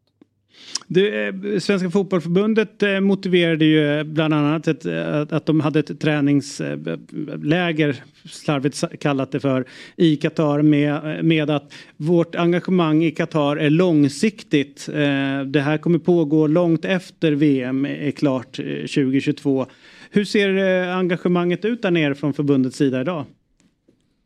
Det är ju noll eh, och eh, då får man ju flika in att Karl-Erik Nilsson har ju slutat precis som Håkan Sjöstrand. Det var ju de som investerade i det. Och även om de kanske inte behövde ta hit landslaget på träningsläget så får man ju ändå säga att de tillsammans med de andra nordiska länderna försökte göra någonting. Sverige var ett av, jag tror det är sju eller åtta länder som var med i en Uefa-grupp som skulle belysa det här. Men när eh, Lise Klaveness, Norges förbundsordförande, ville åka hit eh, och, och liksom se på plats vad har hänt ett år senare. Då var inte Sverige intresserad av att hänga med. Det är ju Fredrik Reinfeldt som har tagit över och eh, den nya ledningen med Reinfeldt Möllerberg är inte intresserad av den här frågan uppenbarligen utan det var den, det enda förbundet Norge fick med sig var Danmark. De är egentligen de enda som har varit här efter VM och försökt följa upp och Lise Klavenäs eh, får man ju faktiskt eh, lyfta fram med tanke på att hon har satt tryck på Fifa. Hon stod ju på Fifa-kongressen i Rwanda i mars förra året och, och krävde att ni måste utreda om eh, VM i Qatar innebar att ni bröt mot era statuter kring eh, att arrangera VM. Hon tänker naturligtvis på att Saudiarabien är på väg att få det 2034. Ännu så länge har eh, inte den utredningen presenterats men den sägs vara på gång i Fifas katakomber. När USA vinner. Ja, exakt. 2034. Tjena. Du, eh, det har ju också varit diskussioner, eller det var ju mycket diskussioner kring VM i Qatar. Just nu spelas asiatiska mästerskapet i landet. Finns det någon diskussion eller prote- protester kring att, att just Qatar är värdland givet den diskussionen som var runt VM? Inget överhuvudtaget utan man kan ju säga att Qatar har ju, gick ju in och tog det här när Kina hoppade av för att de tyckte att det var för jobbigt att arrangera ett mästerskap efter pandemin. De hade ju hårdare restriktioner än några andra länder. Vilket gjorde att de hoppade av. Då klev Qatar direkt in. Nästa land som ska ha asiatiska mästerskapen är Saudiarabien. De här länderna i Gulfen med enormt mycket pengar tar ju all idrott. Och jag, mm. Det är fascinerande. Jag landade här och så dagen efter, jag landade på sent lördag. På söndagen slår man upp och ser att Henrik von Eckermann som var nominerad på Idrottsgalan och världsetta svensk ryttare vann 50 000 euro på någon tävling som pågår tre helger här i, i Doha. Om två veckor har vi Sara Sjöström och 12 andra svenska simmar. Det är ju ingen diskussion överhuvudtaget. Sen kanske inte fotbollsjournalister ska ta det ansvaret. Jag bara tycker det är fascinerande att allt bara rullar vidare. Det kommer ett bordtennis-VM, det kommer ett basket-VM till Qatar inom några år. Så att eh, det rullar på som vanligt och vi har på något sätt gått vidare. Ha- Kan man eh, säga på något sätt att de har lyckats med sin, eh, med sin sportswashing nu? Det måste man ju säga och eh, för alla de som eh, var arga eh, förra året och därefter för att man har kritiserat Qatar för de menar att det var det bästa VMet någonsin. Och det, det var det ju. Det var ett fantastiskt välarrangerat VM, ro, rolig fotboll och allt sånt.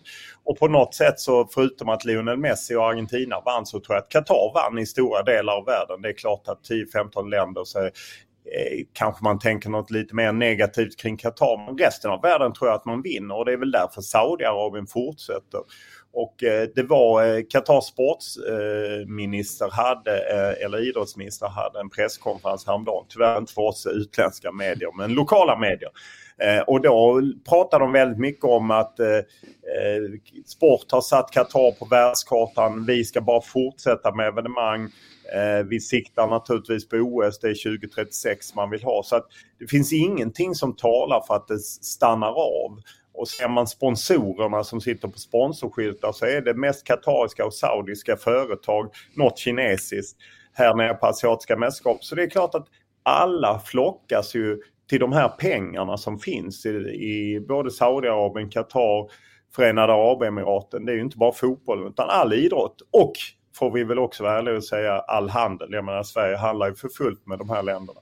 Mm. Det har ju kommit lite rapporter i media att det är många stjärnor som är missnöjda med, med Saudiarabien. Vad tror, vad tror du det kan få för följder? Tror du vi kommer få se en massflykt av spelare från ligan redan efter en säsong eller hur, hur kommer det se ut?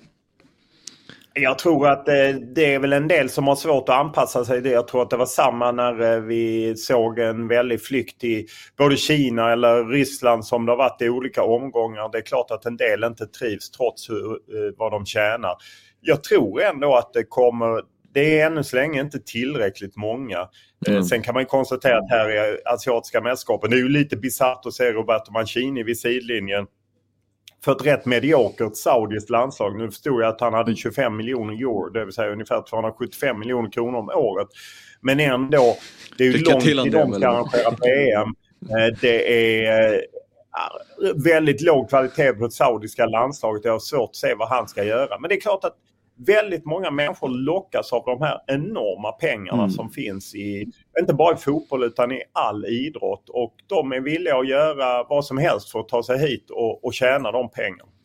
Du som läser i stort sett allt, liksom, finns det någon, någon sån här konstruktiv journalistik kring detta? Finns det något där man pratar om lösningar? Om man nu ser det som att det är något som måste lösas, att vi inte ska fortsätta ha det så här.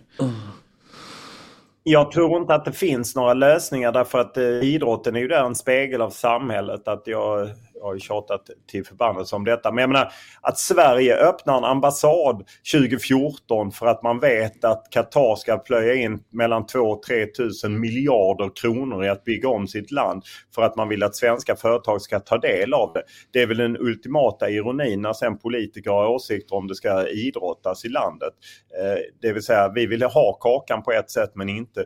Så att så länge vi förhåller oss till de här länderna och vill ha deras pengar i viss mån. Då är det ju svårt att klandra Henrik Stensson eller, vem, eller eh, Henrik von Eckermann eller vem det nu må vara som hämtar pengar här.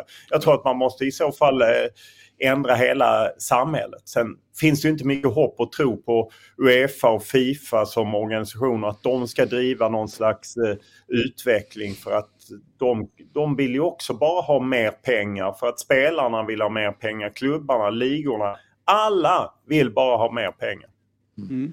Du eh, intervjuade ju Saman Ghoddos som spelar i guldtippade Iran och kan ställa några frågor om det politiska läget i landet. Men eh, det möttes av en person från eh, landslagsledningen som försökte avbryta den här intervjun. Berätta lite grann om, om det. Det låter ju ganska bisarrt.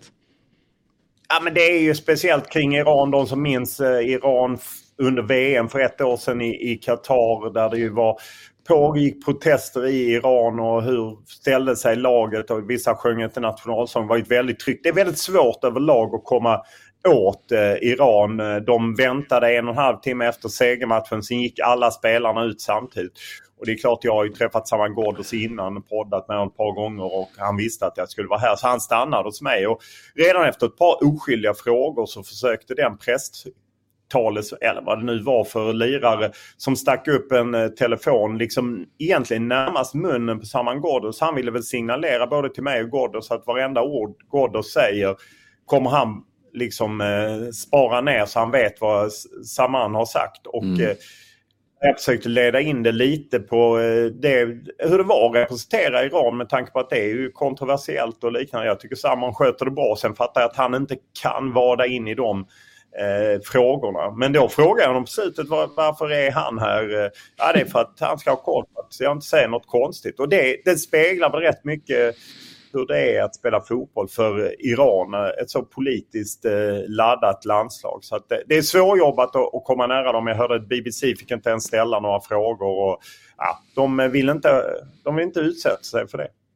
Ehm, det är ju slarvigt kallat då rätt mycket stökiga länder med det här eh, asiatiska mästerskapet. Hur har det påverkat det, liksom, jobbet? Är det svårare generellt sett att, att eh, få tillgång till spelare och ledare under asiatiska mästerskapet än om du jämför med kanske det europeiska mästerskapet? Det är, det är svårare på olika sätt kan man säga. Jag menar, I ett EM så är det ju, det är kanske mer strukturerat på ett sätt och kanske bättre organisation. Men jag menar du kan ju inte knalla in på hotell där. Det kan du inte göra här heller och träffa spelare. Utan det bygger ju lite på att man har lite kontakter. Jag, jag träffade Am Amri Kadora som står i Landskrona eh, som jag liksom tog kontakt med på eget hand. Och liksom, han berättade om Palestina och så.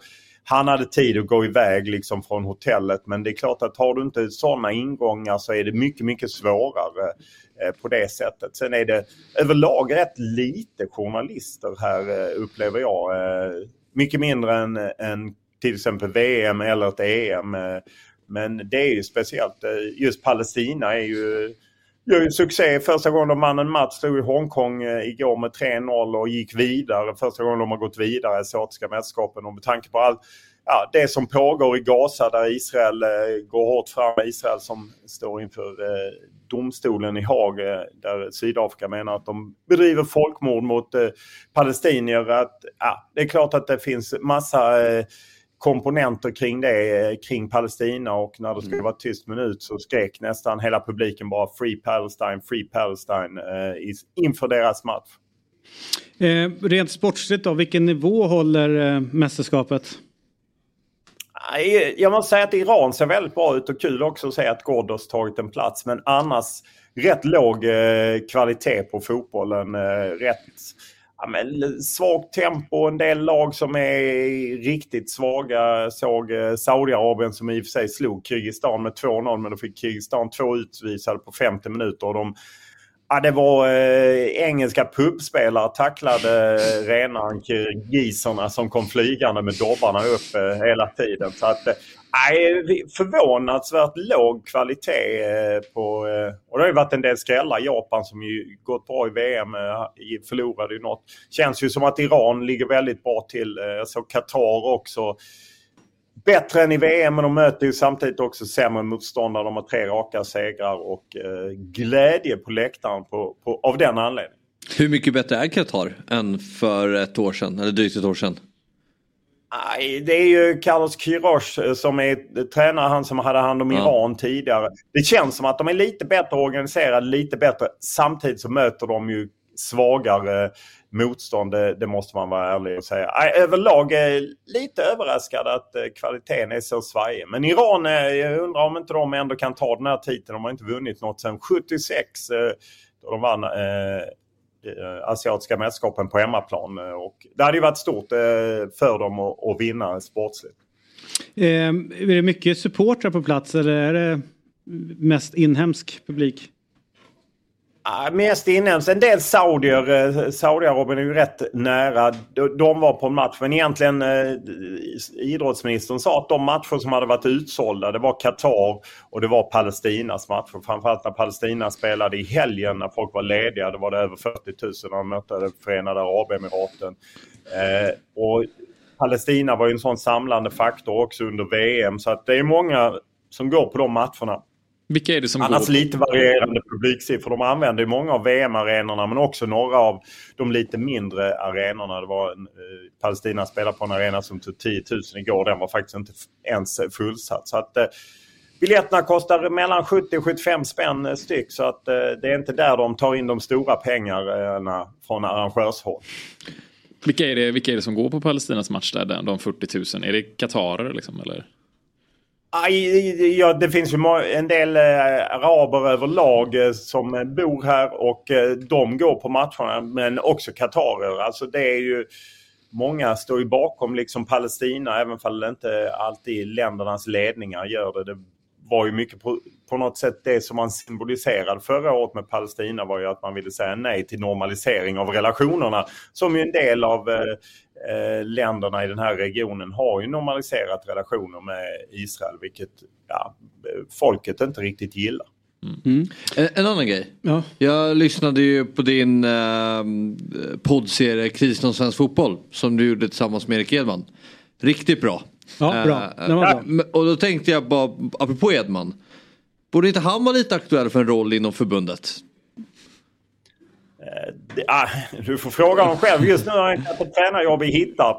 Eh, Jag vet det. inte om han och Kim Källström. Det är ju liksom Kim Källström som skapar ihop det hela. Jag tror inte att Erik Edman med de meriter han har i något förbundskaptensämne. Och sen kanske inte han är den som passar in i en förbundsmylla. Men vad vet jag. Jag, jag har inte, han har inte sagt någonting om det i varje fall. Nej. Och vem fan vill lämna Hittarp? Nej, det, Det är fina grejer. jag visste inte att han var där. Nej. Men, nej. Men nu Nej, han, han var ju sportchef i Landskrona Ja, så blev han precis. oense med tränaren och nu är han eh, tränare i Hittarp där han var ett tag innan. Men han har ju otroligt mycket idéer och är en Ja. fascinerande person. Det var ju mycket hans förtjänst att vi drog igång eh, poddserien för han brann så för Ja. svensk fotboll och eh, vi ska köra någon slags slutdebatt lite med, eller slutdiskussion med Kim Källström och några till eh, i början på februari. Spännande. Rekommenderar alla, alla att lyssna på det. Tusen tack för den här morgonen. Eh, TV4s och Fotbollskanalens stora, kanske en, det största stjärna Ja. var med oss. Stort. Jag pratar inte om det nu, men eh, däremot är man mer intresserad av krönikor och innehåll och sånt så finns det ju mycket på Fotbollskanalen med Kadura och Ghoddos och annat. Om man vill in och kolla. Som du, som du har gjort, eller hur? Och då är, ju, då är jag ju rätt på det. Jag är ju någonting på, på spåret här. Tusen tack Olof. Tack! Tack, hej hej. Och för alla som blev lite chockade när jag sa att efter reklambreaket så är vi tillbaka med myggan så var det inte, vi har inte bytt namn på, på, På Olof utan vi, vi kastade om alltihopa lite grann bara. Så att eh, nu är du här. Fotbollsmorgons Myggan och Fotbollsmorgons stora stjärna eller? Ja, ja. Kanske. Fotbollsmorgons största stjärna. Största ja. Är ju... Länge sedan man fick en sån, eh, sån här fjällintro som du ger till alla gäster. Ja men det, ja. så alla vet ju att jag tycker väldigt väldigt bra om dig Myggan. Skönt Så enkelt är det. Man behöver bli bekräftad i, i alla förhållanden. Ja, ja, ja, emellanåt Ja, måste jag liksom måste underhålla, refresh me, under, ja, ja. underhålla relationen. Ja, nej, men du är eh, en väldigt fin vän och jag är jävligt glad att du är här. Dito broder, Och dito. är ju Sveriges enda fotbollsexpert. Ja, exakt. och nu ska vi upp på vinnarhästen tänker jag. Ja, Det är dags. du börjar med eh, det här eh, luktar Leeds Norwich. Leeds vinner och de gör över två och ett halvt mål. I matchen Ja. så att säga. Så Mm. 2-1, Alltså 3-1, totalt i 4-1. matchen. Ja visst, Okej. exakt. Det är vinstresultat för oss kan man säga. Och det här är någon form av cup. Nej, det här är faktiskt Championship. Det är Championship. Omgång 29. All right. eh, kanske är för att de har FA-cupen helgen, det vet Ja. jag inte riktigt. Men det är lite chansen för Leeds att hänga på för att tåget har ju gått med, med Leicester, det blev kryss då i måndags, där jag missade min trippel. Så är det, är det ju Ipswich börjar rasa. Så Mm. andra platsen. Det gläds jag. Det gläds då. Ja, Ja, men Southampton är ju liksom inte torskat sedan september. Som ligger däremellan. Så Leeds måste ju verkligen. Gläds jag också åt. Ja. Southampton vill man ha upp men inte Leeds eller Ipswich. Ah, Okej, ja, men då ser det bra ut för dig Mm. just nu. Men eh, för oss andra då så möter de Norwich som har eh, tre raka jättebra form. Men det, det är ju en klasskillnad på några lagen. Så jag tror Leeds vinner ganska enkelt. Men eh, mål blir det garanterat. Mm. Har du ändrat din inställning till Ipswich efter beskedet att Peter Shilton inte har spelat i Nej, klubben? Med nej. att det var anledningen till Nej, varför du ogillade dem så mycket. Också, nej men också när jag, eh, när jag var i en ålder och började gilla Chelsea så var Ipswich ganska Mm. bra. Och eh, så utan att, och det rätt, var rätt många äldre, alltså ja de är fan äldre de flesta som håller på Ipswich. Det, ja, Sigtuna, det vet jag om att det finns folk där ute som gillar dem. Ipswich. Ja, Tältan är väl där. Vad sa du? Tältan gillar dem. Ja. det är, Så att eh, nej, det, det blev ett lag som man tidigt fick en relation till att man inte gillade. Mm. Samma sätt Leeds, Tottenham, du vet så. Så att där har vi det. Skoj. Ja. Men eh, Girona ska kvalificera sig och nu är det en kupp vi pratar om. Nu jäklar är det kvartsfinal. Exakt, nu är det dags. Eh, efter söndagens kanonmatch mot Sevilla så är det dags att åka till Mallorca. Är inte det väldigt högt, högt odds för att de ska ta sig vidare? här? verkligen. Det är ett högt odds. Ja. Mallorca är också typ seriens bästa hemmalag. Liksom, eh, otroliga på det här. Ö-. Ö-laget där. Ö-laget eh, hemma är de riktigt bra. Mm. Men de vann eh, 5-3 i september i Girona där nere. Och jag tror de vinner igen. Åtminstone kvalificerar sig 1-62. Jättefin lösning. Ja. Just det. Eh, och sen då sista matchen, kopparkulorna, Zambia. Nu är det dags. Ja. Härliga Zambia. Eh, Marocko har ju vacklat lite grann och den här gruppen är jäkligt intressant. Eh, men jag tror verkligen på att båda lagen gör mål. tror jag är jättekul spel att sitta på ikväll. Och det kan bli eh, eh, sitta tidigt tror jag. Zambia kommer gå för det. Sista gruppspelsomgången också. Exakt så. Exakt så. Och eh, Marocko släpper in ganska mycket, de har ändå släppt in mål eh, mot riktiga blåbärslag. Mm. Vi fortsätter med det. Zambia gör mål, så blir det. Eh, sista grejen jag hade var att, eh, Just det, det är Kongo och Tanzania går ju samtidigt exakt. Förlåt. Ja. Det var bara det. det, var bara det. Bara det. Och eh, man kan väl säga rent generellt sett i Afrikanska mästerskapet så är det ju sällan 0-0 matcher. Väldigt sällan. Utan det, det är ju öppna spel åt båda håll. Det är man till asiatiska mästerskapen. om Vad säger man håller 0-0. Asiatiska mästerskapen. Där är mycket Men- 0-0. Men det är en förändring, jag sa ju det, under 2,5 mål, det är så klassiskt spel. Men nu är ju tredjeplatserna går ju vidare också. Och då märker man ju att något har hänt. Så att det här är ju ett mycket målrikare mästerskap. än tidigare. Och det här är ett, Oddset är ett spel eller en produkt från Svenska Spel, Sport och Casino AB. Åldersgränsen 18 år och om man upplever problem med sitt spelande så finns stödlinjen.se. Hur mycket följer du Afrikanska mästerskapet? Ja men en hel del, det är ganska lätt att följa med. Det var ju, särskilt igår när Mauritanien, Algeriet, jag vet inte om jag pratade om men det var ju jättekul. Eh, Så det blir nästan varje kväll. Ja, men eh, det- sex matcher är lite tidigt, den missar jag nog. Ja. Men den nio, nio, Nio matchen är fin. Eh, men eh, sex matchen eh, har jag börjat kolla lite grann med min son. Mm. Sådär. Eh, och eh, när han väl börjar sluta prata om olika flaggor som ser likadana ut så kunde man koncentrera sig på, på matcherna. Och de är fan underhållande. Ja, jättekul. Eh, sen som sagt var eh, Senegal, eh, jag tror de går hela vägen. Senegal borde vinna. Ja, de ser jättebra ut faktiskt. Och har ju, ja men eh, Jackson sitter på bänk Mm. och alltså, de har ju en bredd i laget som, som de andra inte riktigt har. Nej men precis så. Nej, men jag tror att det, det ska bli jättekul att se slutspelet. De större lagen kanske måste steppa upp det. För Mm. Det har varit mycket blåbärsnationer som har tagit poäng och gjort mycket mål. Som Ja. inte ska göra. Nej, absolut inte. Vi är strax tillbaka. Poddtips från Podplay. I fallen jag aldrig glömmer djupdyker Hasse Aro i arbetet bakom några av Sveriges mest uppseendeväckande brottsutredningar. Går vi in med hemlig telefonavlyssning och, och då upplever vi att vi får en total förändring av hans beteende. Vad är det som händer nu? Vem är det som läcker? Och så säger han att jag är kriminell, jag har varit kriminell i hela mitt liv men att mörda ett barn, där går min gräns. Nya säsongen av Fallen jag aldrig glömmer på Podplay. God morgon, fotbollsmorgon! Woo! God morgon, fotbollsmorgon! Woo! Då är vi tillbaka i Fotbollsmorgon igen. Hellström, Fjäll, Ahlstrand. Dessutom så har vi med oss BP's frontman och en väldigt stor anledning till att de kommer spela allsvensk fotboll på Grinsta även 2024. Men hit hade han inte kommit om han inte varit bäst i världen på cykelsparkar. Vilket tog honom hela vägen till Italien och Regina. Nu är han här hos oss och det är vi väldigt glada för. God morgon och välkommen Nikola Vasic. Tack så mycket. Ska vi börja med eh, det här med cykelsparkar? Ja men det kan vi göra. Ja. eh, vad, eh, vad är... Om man ska liksom... Eh, här, 2016 blev det viral efter att ha gjort två bicicletas, två matcher i rad under tiden i Huddinge. Eh, fin klubb. Eh, vi, kollar på, vi gör så, vi kollar på klippet och sen så ska jag berätta, får du förklara hur man blir bra på det här. En sekund bara, det. Här vill vi inte missa. Bra kvalitet också. Gör det igen. ja exakt. 2016.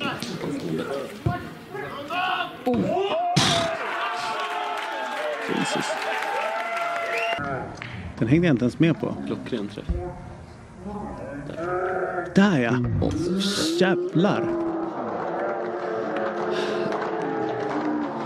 Men eh, nu har jag några invändningar på den där. Och förra söndagen. Det här är så sjukt så det finns inte. Åh, jävlar! Det är så död vinkel. Hitta ändå kryssribba in bortre. Ja, du tar den så alltså? Över. Det är en- ja, det är Nej, konstigt. Det blir bara... Ja exakt, den där är ju... Jag trodde inte på den själv faktiskt. Nej, den andra, Jag vet ja. inte vad jag gjorde. Jag bara kastade mig efter bollen. Men, men eh, den första som vi såg här, eh, den vill jag nog inte klassificera som en eh, cykelspark Mm. riktigt. För den är lite för mycket som, nu är ni för små för att Men det är väl snarare den andra som inte är... Nej men den, den första är ju så här nästan. På, från Det- sidan ja, det är ju så som Hugo San- ni Ni kommer inte ihåg honom. Hugo Sanchez heter han, Med en en mexikan. liksom, ja. Men mer en saxspark snarare än eh, cykelspark. Eh, men den andra, den är ju bizarr. Vad- Hur kommer man på idén ens att dra en, en, ett, en, ett sånt avslut? Nej men alltså när jag var ung så älskade jag att göra cykelsparkar. Jag var liksom på stranden så körde jag, någon kastade boll och så sköt jag ut i vattnet och sen så när vi hade inomhus så brukade jag kasta bollar och köra bicicletas. Det var liksom en grej som jag tyckte var roligt när jag var liten. Sen så sitter det lite i ryggmärgen och jag har haft en ganska speciell karriär.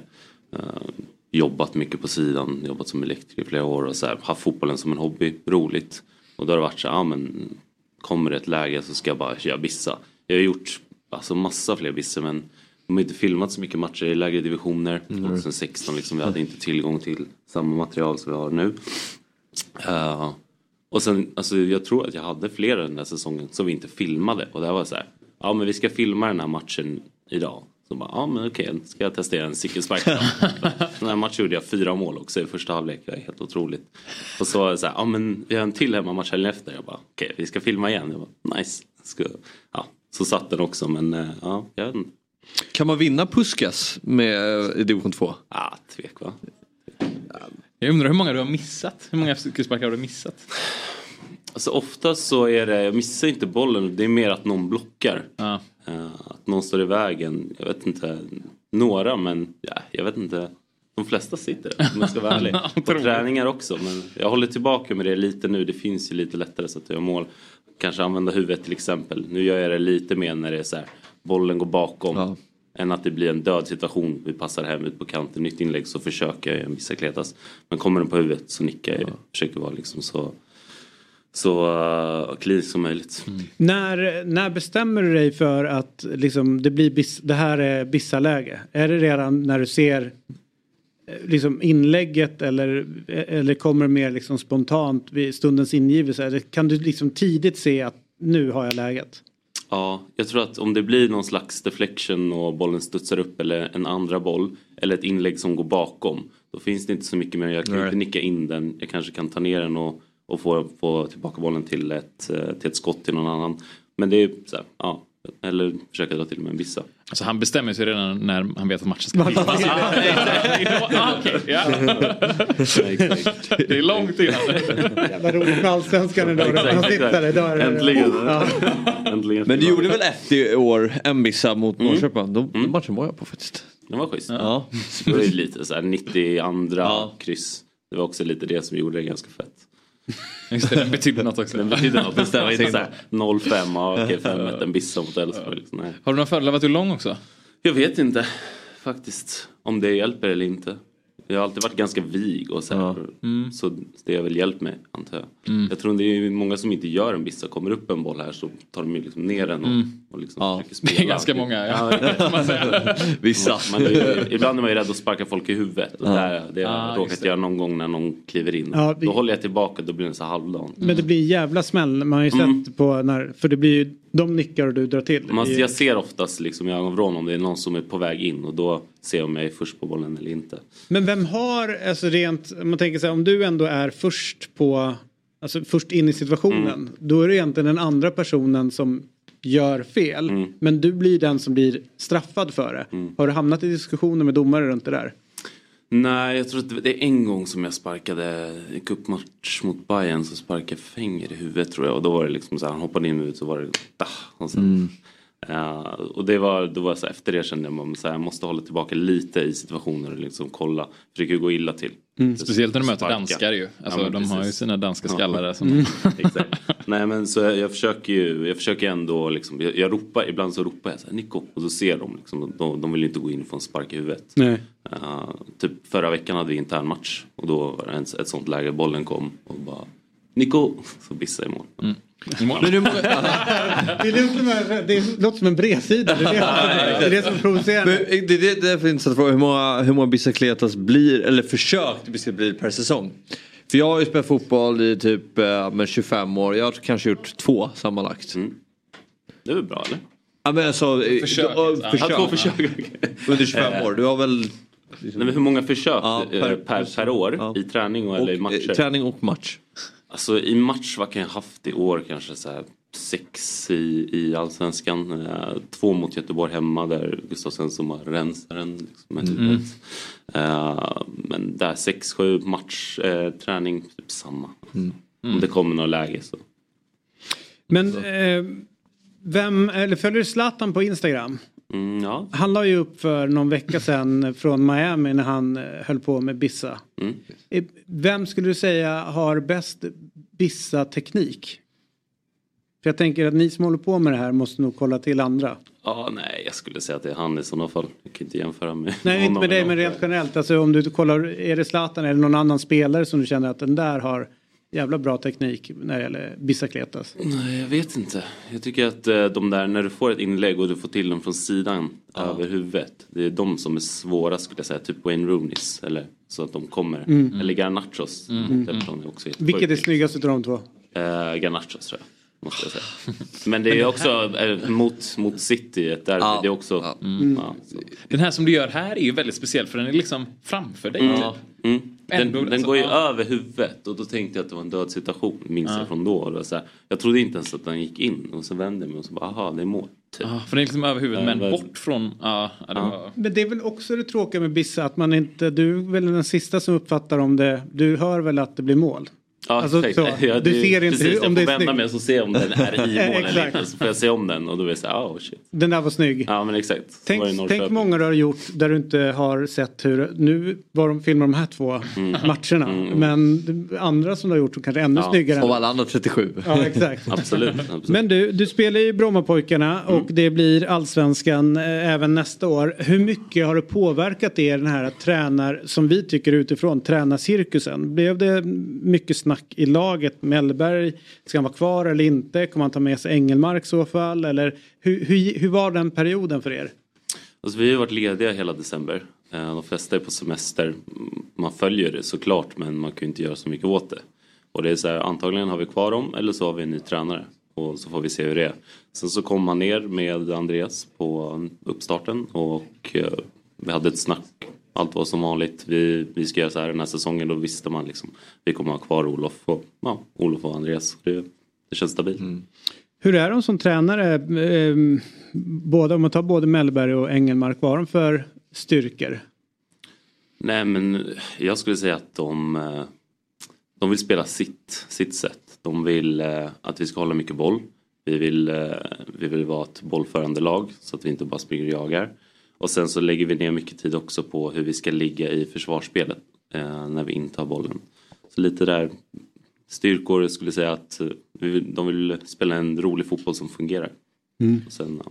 Jag skulle säga att alltså, när man tittar på er så känns det som att eh, de är ganska flex- flexibla också. Att de ändrar små saker under matcherna och så här lite mer situationsanpassat. Mm. eh, Och väldigt noggranna. De är inte rädda på att ändra. Okej, nu möter vi en fyrbackslinje, fembackslinje, byta spelsystem, Mm. flytta upp, spela med två eh, forwards istället för en eh, och så vidare. Så på så sätt så är de väldigt flexibla och vi går efter match och ibland funkar det, ibland funkar det inte. Det finns ju någon sån här bild av att det är Andreas som är lite mer taktiskt slipad. Om, man skulle liksom, om fotboll faktiskt skulle kunna spelas så som man säger ibland i det gröna fältets eh, schack. Om man skulle kunna spela fotboll så och Mellberg och Engelmark skulle ställas mot varandra. Vem skulle vinna den matchen då? Oj vad svårt. Eh, Om det verkligen var en ta- bara en taktisk En takt- fight Men jag dem. tror att de kompletterar varandra ganska bra. För eh, Olof har väldigt, väldigt mycket erfarenhet i hur man ska ligga rätt. Och eh, Andreas, jag hade ju Andreas året innan också, innan Olof kom. Och då var det mycket hålla boll, vi ska anfalla, pressa högt. Försöka ta bollen och göra mål i, när vi var där i Superettan. Så jag tror att de kommer kompletterar varandra väldigt bra i anfall och försvar. Vad är det Olof, för du är inte den första BP-spelaren som jag hör här som pratar just om att hans, liksom, hans detaljer. Mm. Vad är det han går in och liksom pekar på? Nej men jag tror att mest att det är positionsspelet i eh, vart vi ska ligga hela tiden. Och så vi kollar mycket videos och är så här, okej här behöver ni komma in, här behöver ni täcka. När vi förlorar boll att vi inte är sårbara. Så att de kan göra mål på våra omställningar. Eller Just på det. omställningar. Lite så, ja, jag kör. du. Ja, men lite så indiv- individuellt Mm. då, eller man ska säga. Alltså var, var varje person ska...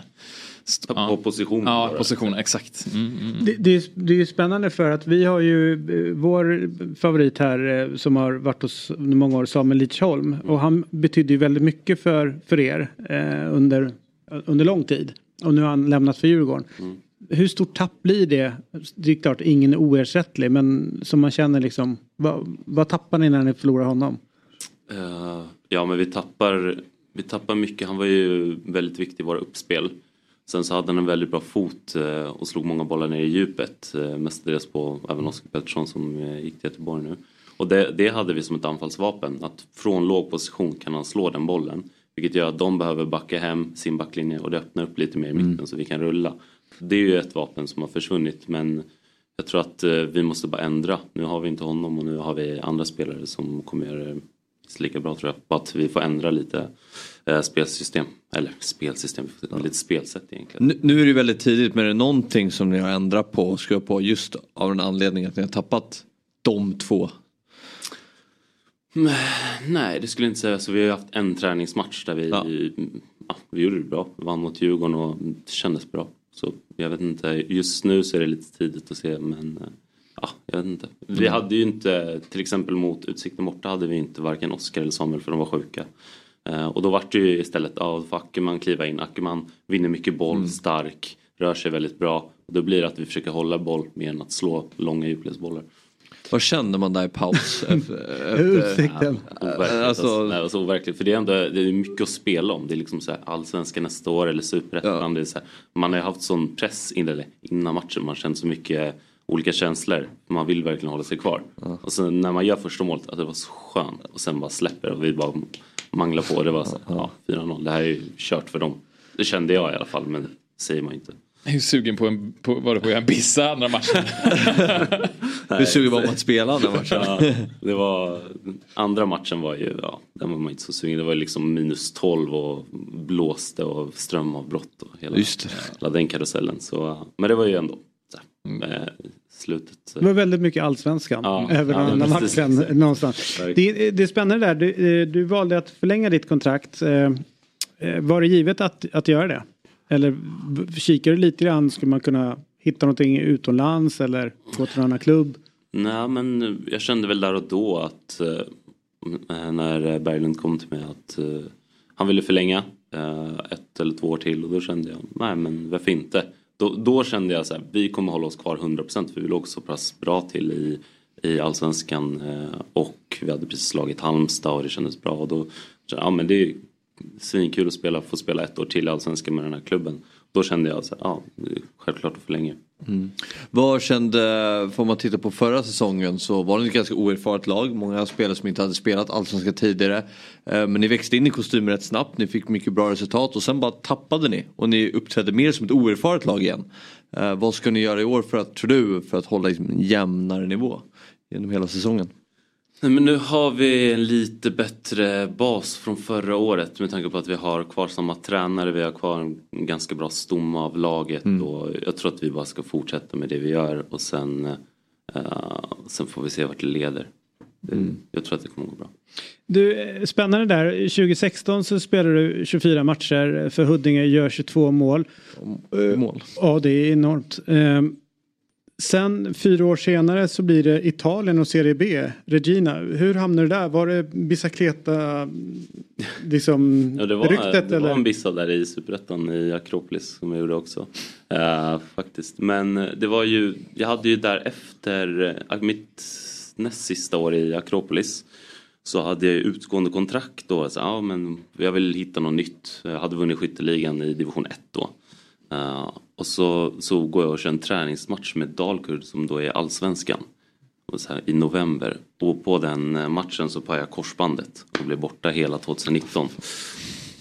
Eh, och sen kom jag tillbaka 2020 eh, helt ur form liksom och bara jobba stenhårt för att, för att komma tillbaka. För så här, jobba som elektriker då och spela fotboll det funkar liksom inte. Och så här, jag tog tjänsteledigt, jag bara där, jag ska göra ett bra år. Tror jag gjorde nio mål eller något sånt eh, på 12 matcher i Superettan. Och då så var det, man kom det ja, eh, massa liksom från Italien. Och det var ju covid-året så transferfönstret var ju lite så här, ja det var öppet. Serien började ju på sommaren i juni. Allt var ju lite, Mm. ja, lite, lite öppet. Så jag kunde göra den övergången redan där. Jag hade en utköpsklausul och eh, de ville aktivera den. Så, så gick jag dit, och spelade där. Och hur var tiden i Italien? Men som sagt, det var ju covid och det var, det var lockdown, det var liksom, man fick inte vara ute, det var bara liksom så här, taxi till träningarna, munskydd, tester varje dag. Eh, väldigt, väldigt instängt och isolerat. Eh, det, var ju, det var ju en katastrof i Italien just då. Och där. Så jag tror att det påverkade mycket. Jag åkte på en skada ganska tidigt. Eh, och det gick ganska dåligt för klubben. De sparkade mm. tränaren som gillade mig och så så vart det liksom bara en enda cirkel av det och då kände jag, ja men jag går, går till Vasalund på lån, kommer tillbaka till Sverige, spelar lite. Och, och där tror jag gjorde ja, åtta mål på hösten. Och sen blev det bra. Och sen så Ja. bröt jag precis sen så, så ja, men jag vill inte flytta tillbaka till Italien. Vi bryter och eh, jag pratade med BP och så signade ett eh, kontrakt med dem där eh, 2022. Ja. När man har varit utomlands sådär, jag tänker ändå en dröm man många har när man börjar spela fotboll att få leva som, som proffs i utlandet kanske. Eh, hur, hur mycket är den drivkraften att komma ut igen? Så jag känner inte riktigt just den. Jag trivs så himla bra här och jag tycker det är kul att spela i Sverige. Sen så vill man ju såklart alltid eh, testa och se, eh, se vart det leder. Men jag tror inte att min drivkraft ligger där. Eh, Jag tycker att det är kul att jobba som fotbollsspelare och spela fotboll och jag vill göra det så länge jag kan. Jag började ju som sagt ganska sent med professionell fotboll. Jag har inte slitit på kroppen. Jag känner mig väldigt så här, pigg och fräsch för, för min ålder. Så det, jag kan nog lätt hålla på i fyra, fem år till. Vad, har, vad känner du att du har för andra perspektiv på fotboll jämfört med kanske unga spelare där fotbollen är allt eh, från tidig ålder. Man är väl en, en tidig talang, man kommer upp och så här. Har du lättare då att ha en en lite annorlunda approach till ditt fotbollsspelande? Ja, men det tror jag. jag har ju, det är ju svårt för de unga som bara har fotbollen. Det är väl det enda de tänker på, det enda de lägger ner sin tid på. Jag hade ju jobbat, har ju jobbat i fyra fem år samtidigt på, på sidan så jag vet lite hur det är att gå upp sex på morgonen, åka Mm. jobba måndag till fredag och sen träna eftermiddagar. Kontra nu när man bara åker dit, tränar, gymmar, liksom man kan lägga ner mycket mer tid på kost, på extra träning. Alltså det, det hjälper ju så mycket mer och det är ju det är natt och dag. Alltså. Ja, men jag tänker, kan du vara till hjälp av, till andra spel också då? Ja, absolut. ja. Klart. Självklart. Men det är lite spännande där för vi hade eh, Saga Fredriksson Ja, här i måndags eh, och hon pratade om att många damspelare eh, de har ju ett jobb eller de kanske studerar på sidan om för att få liksom hela ekvationen att gå ihop. Eh, och sen så satt jag och lyssnade på Hunden och katteglassen med Stig Fredriksson som var med och vann 82-87 eh, då Uefa-cupen och gick runt 86 i Europacupen. Ha- De hade också ett jobb sedan om och han var så här, det var helt nödvändigt för mig. Han hade inte velat ha det på ett annorlunda sätt. Därför att det var ett sätt att koppla bort från fotbollen. Kan du känna nu när du har fotbollen fullt ut att ja, men, det kanske inte är så jävla dumt att man har någonting annat. Så att inte liksom man äts upp utav fotbollen. Eh, nej, jag, jag känner Nej. inte Jag tycker det bara är skönt att bara kunna lägga ner den fokus och tiden på fotbollen. Och sen på sidan av med kost och träning eh, som man kan sköta, lägga ner tid och sköta på det. Sen så är inte jag liksom så här, ja men jag måste prestera idag utan jag har ju ändå, jag vet ju vad jag kan gå för och så här. Eh, behöver inte lägga ner massa tid på att tänka hur, vad jag borde gjort annorlunda i träning och match och så vidare. Utan jag försöker koppla bort det, vilket jag gör ganska enkelt. Och sen när jag väl är med på träning och match så lägger jag ner det, det tänket. där. Vad gör du då där på fritiden när du kopplar bort? Nej, jag tänker inte på det liksom. Umgås med vänner och familj. Liksom, ja. Det är, jag vet inte, jag har bara ganska enkelt att koppla bort fotbollen. Och sen så här, man går till gymmet och kör och det är hur bra som helst. Just att du var lite äldre när du, innan du kom upp på liksom den absoluta toppen. Eh, ger det dig kanske att eh, ja, men en större glädje att spela? Många yngre säger så här allsvenskan sen ska jag bara bort. Vet bra. Du har liksom gjort, du var i Serie B eller i Italien innan. Nu är liksom i allsvenskan och är mer etablerad eller ska vi säga du är etablerad. Eh, Gör det att det finns liksom, ja, men, eh, att du uppskattar kanske, det är kanske det ordet jag letar. Mm. Uppskattar Absolut. din, din karriär och det du har mer. Absolut. Det, ja, det, är nog, det är nog så jag känner. Absolut. Jag är, så här, jag är jättenöjd att få spela Allsvenskan och, det, och sen får man ju se vart det tar en. Men jag, in, jag sitter inte och tänker så här, nu måste jag vara bra i Allsvenskan för att kunna gå någonstans. Utan så här, Nu måste jag en bissa. ja, exakt. precis. Forcerar inget utan jag jag trivs med, med det. Liksom. Du, eh, om man tänker då, vad har ni för målsättning i år för Brommapojkarna? Det är såklart att allting ska bli bättre, men vad, vad, vad tänker du och vad pratar ni internt? Är det liksom, hur bra ser ni att ni är?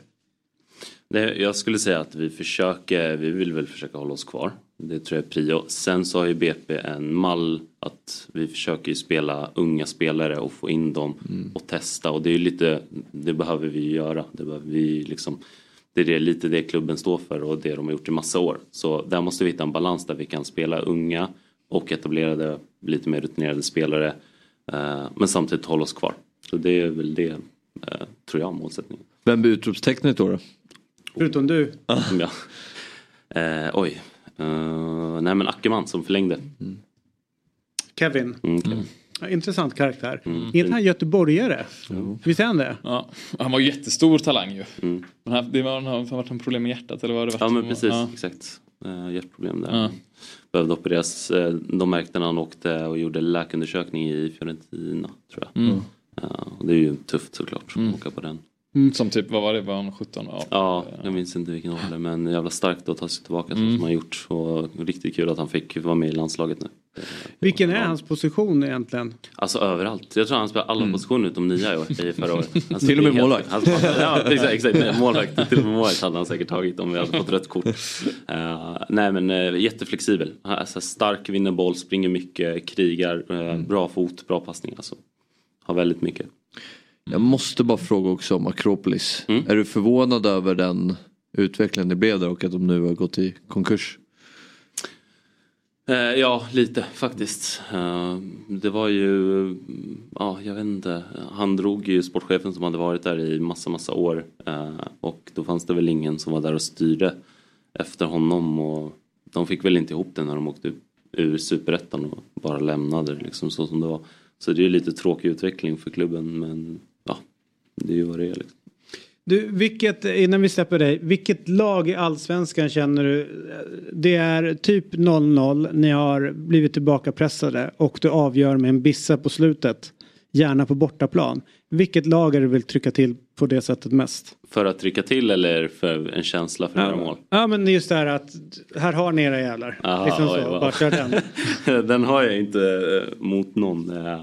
Men om jag skulle vara tvungen att välja en så skulle det vara skönt Halmstad borta. Halmstad bort.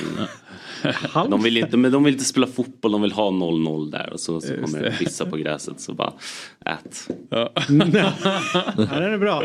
Härligt, eh, kul att ha det här. Eh, Ja, tack. Jag kan då berätta, en gång har jag testat att göra en vissa på en träning. Pajade ryggen, Mm. borta tre månader. Ja. Så att det, det var min vissa karriär det. Man behöver ju vara lite flexibel i det där. Härligt, eh, tack för den här morgonen. Tack själv. det är första gången Mm. vi tre sitter i, den här konstellationen. Tyckte ändå att det flöt ganska bra. Ja. Eh, och eh, imorgon så är det torsdag och jag gör alltid fel. Det är väl Axel som sitter på torsdagar, eller hur Viktor? Jag brukar säga att det är eh, Jesper, men det är inte. Det är Axel och du kanske. Mm, kanske. Ja, plus någon till. Ja, plus någon till. Så titta, det är ju sjukt spännande att se. Vad sa du? Det kanske är Jesper? Ja, vi vet inte. Det, kolla imorgon, det är en jätteöverraskning. myggan så är det. Myggan är här i alla fall. Myggan, någon mygga är här i alla fall. Tack så mycket. Själva, du har väntat länge nog på vår skit. Det har vi med. Blod, svett, tårar och slit. Det här är som en pumpad boll på en magisk matta. Vi har jobbat med de bästa. Lyssna, du kommer fatta. Hata om du vill och var avundsjuk. Men det klär dig jävligt dåligt och då byts du ut. Yeah! Woo! Det här är Fotbollsmorgon. God morgon, god morgon, fotbollsmorgon. God morgon, god morgon, fotbollsmorgon. Woo! David, David, David. Det här är Fjällsgäng på dopp som drar upp rullgardinen. Yeah. Vi hatar plast men vi älskar gräs. Det här är smilet på pendeln. Det här är gemensamt boende. Det här är inte Insta, not the result we wanted. Det här är terapi och lösa kanoner på däck, yes.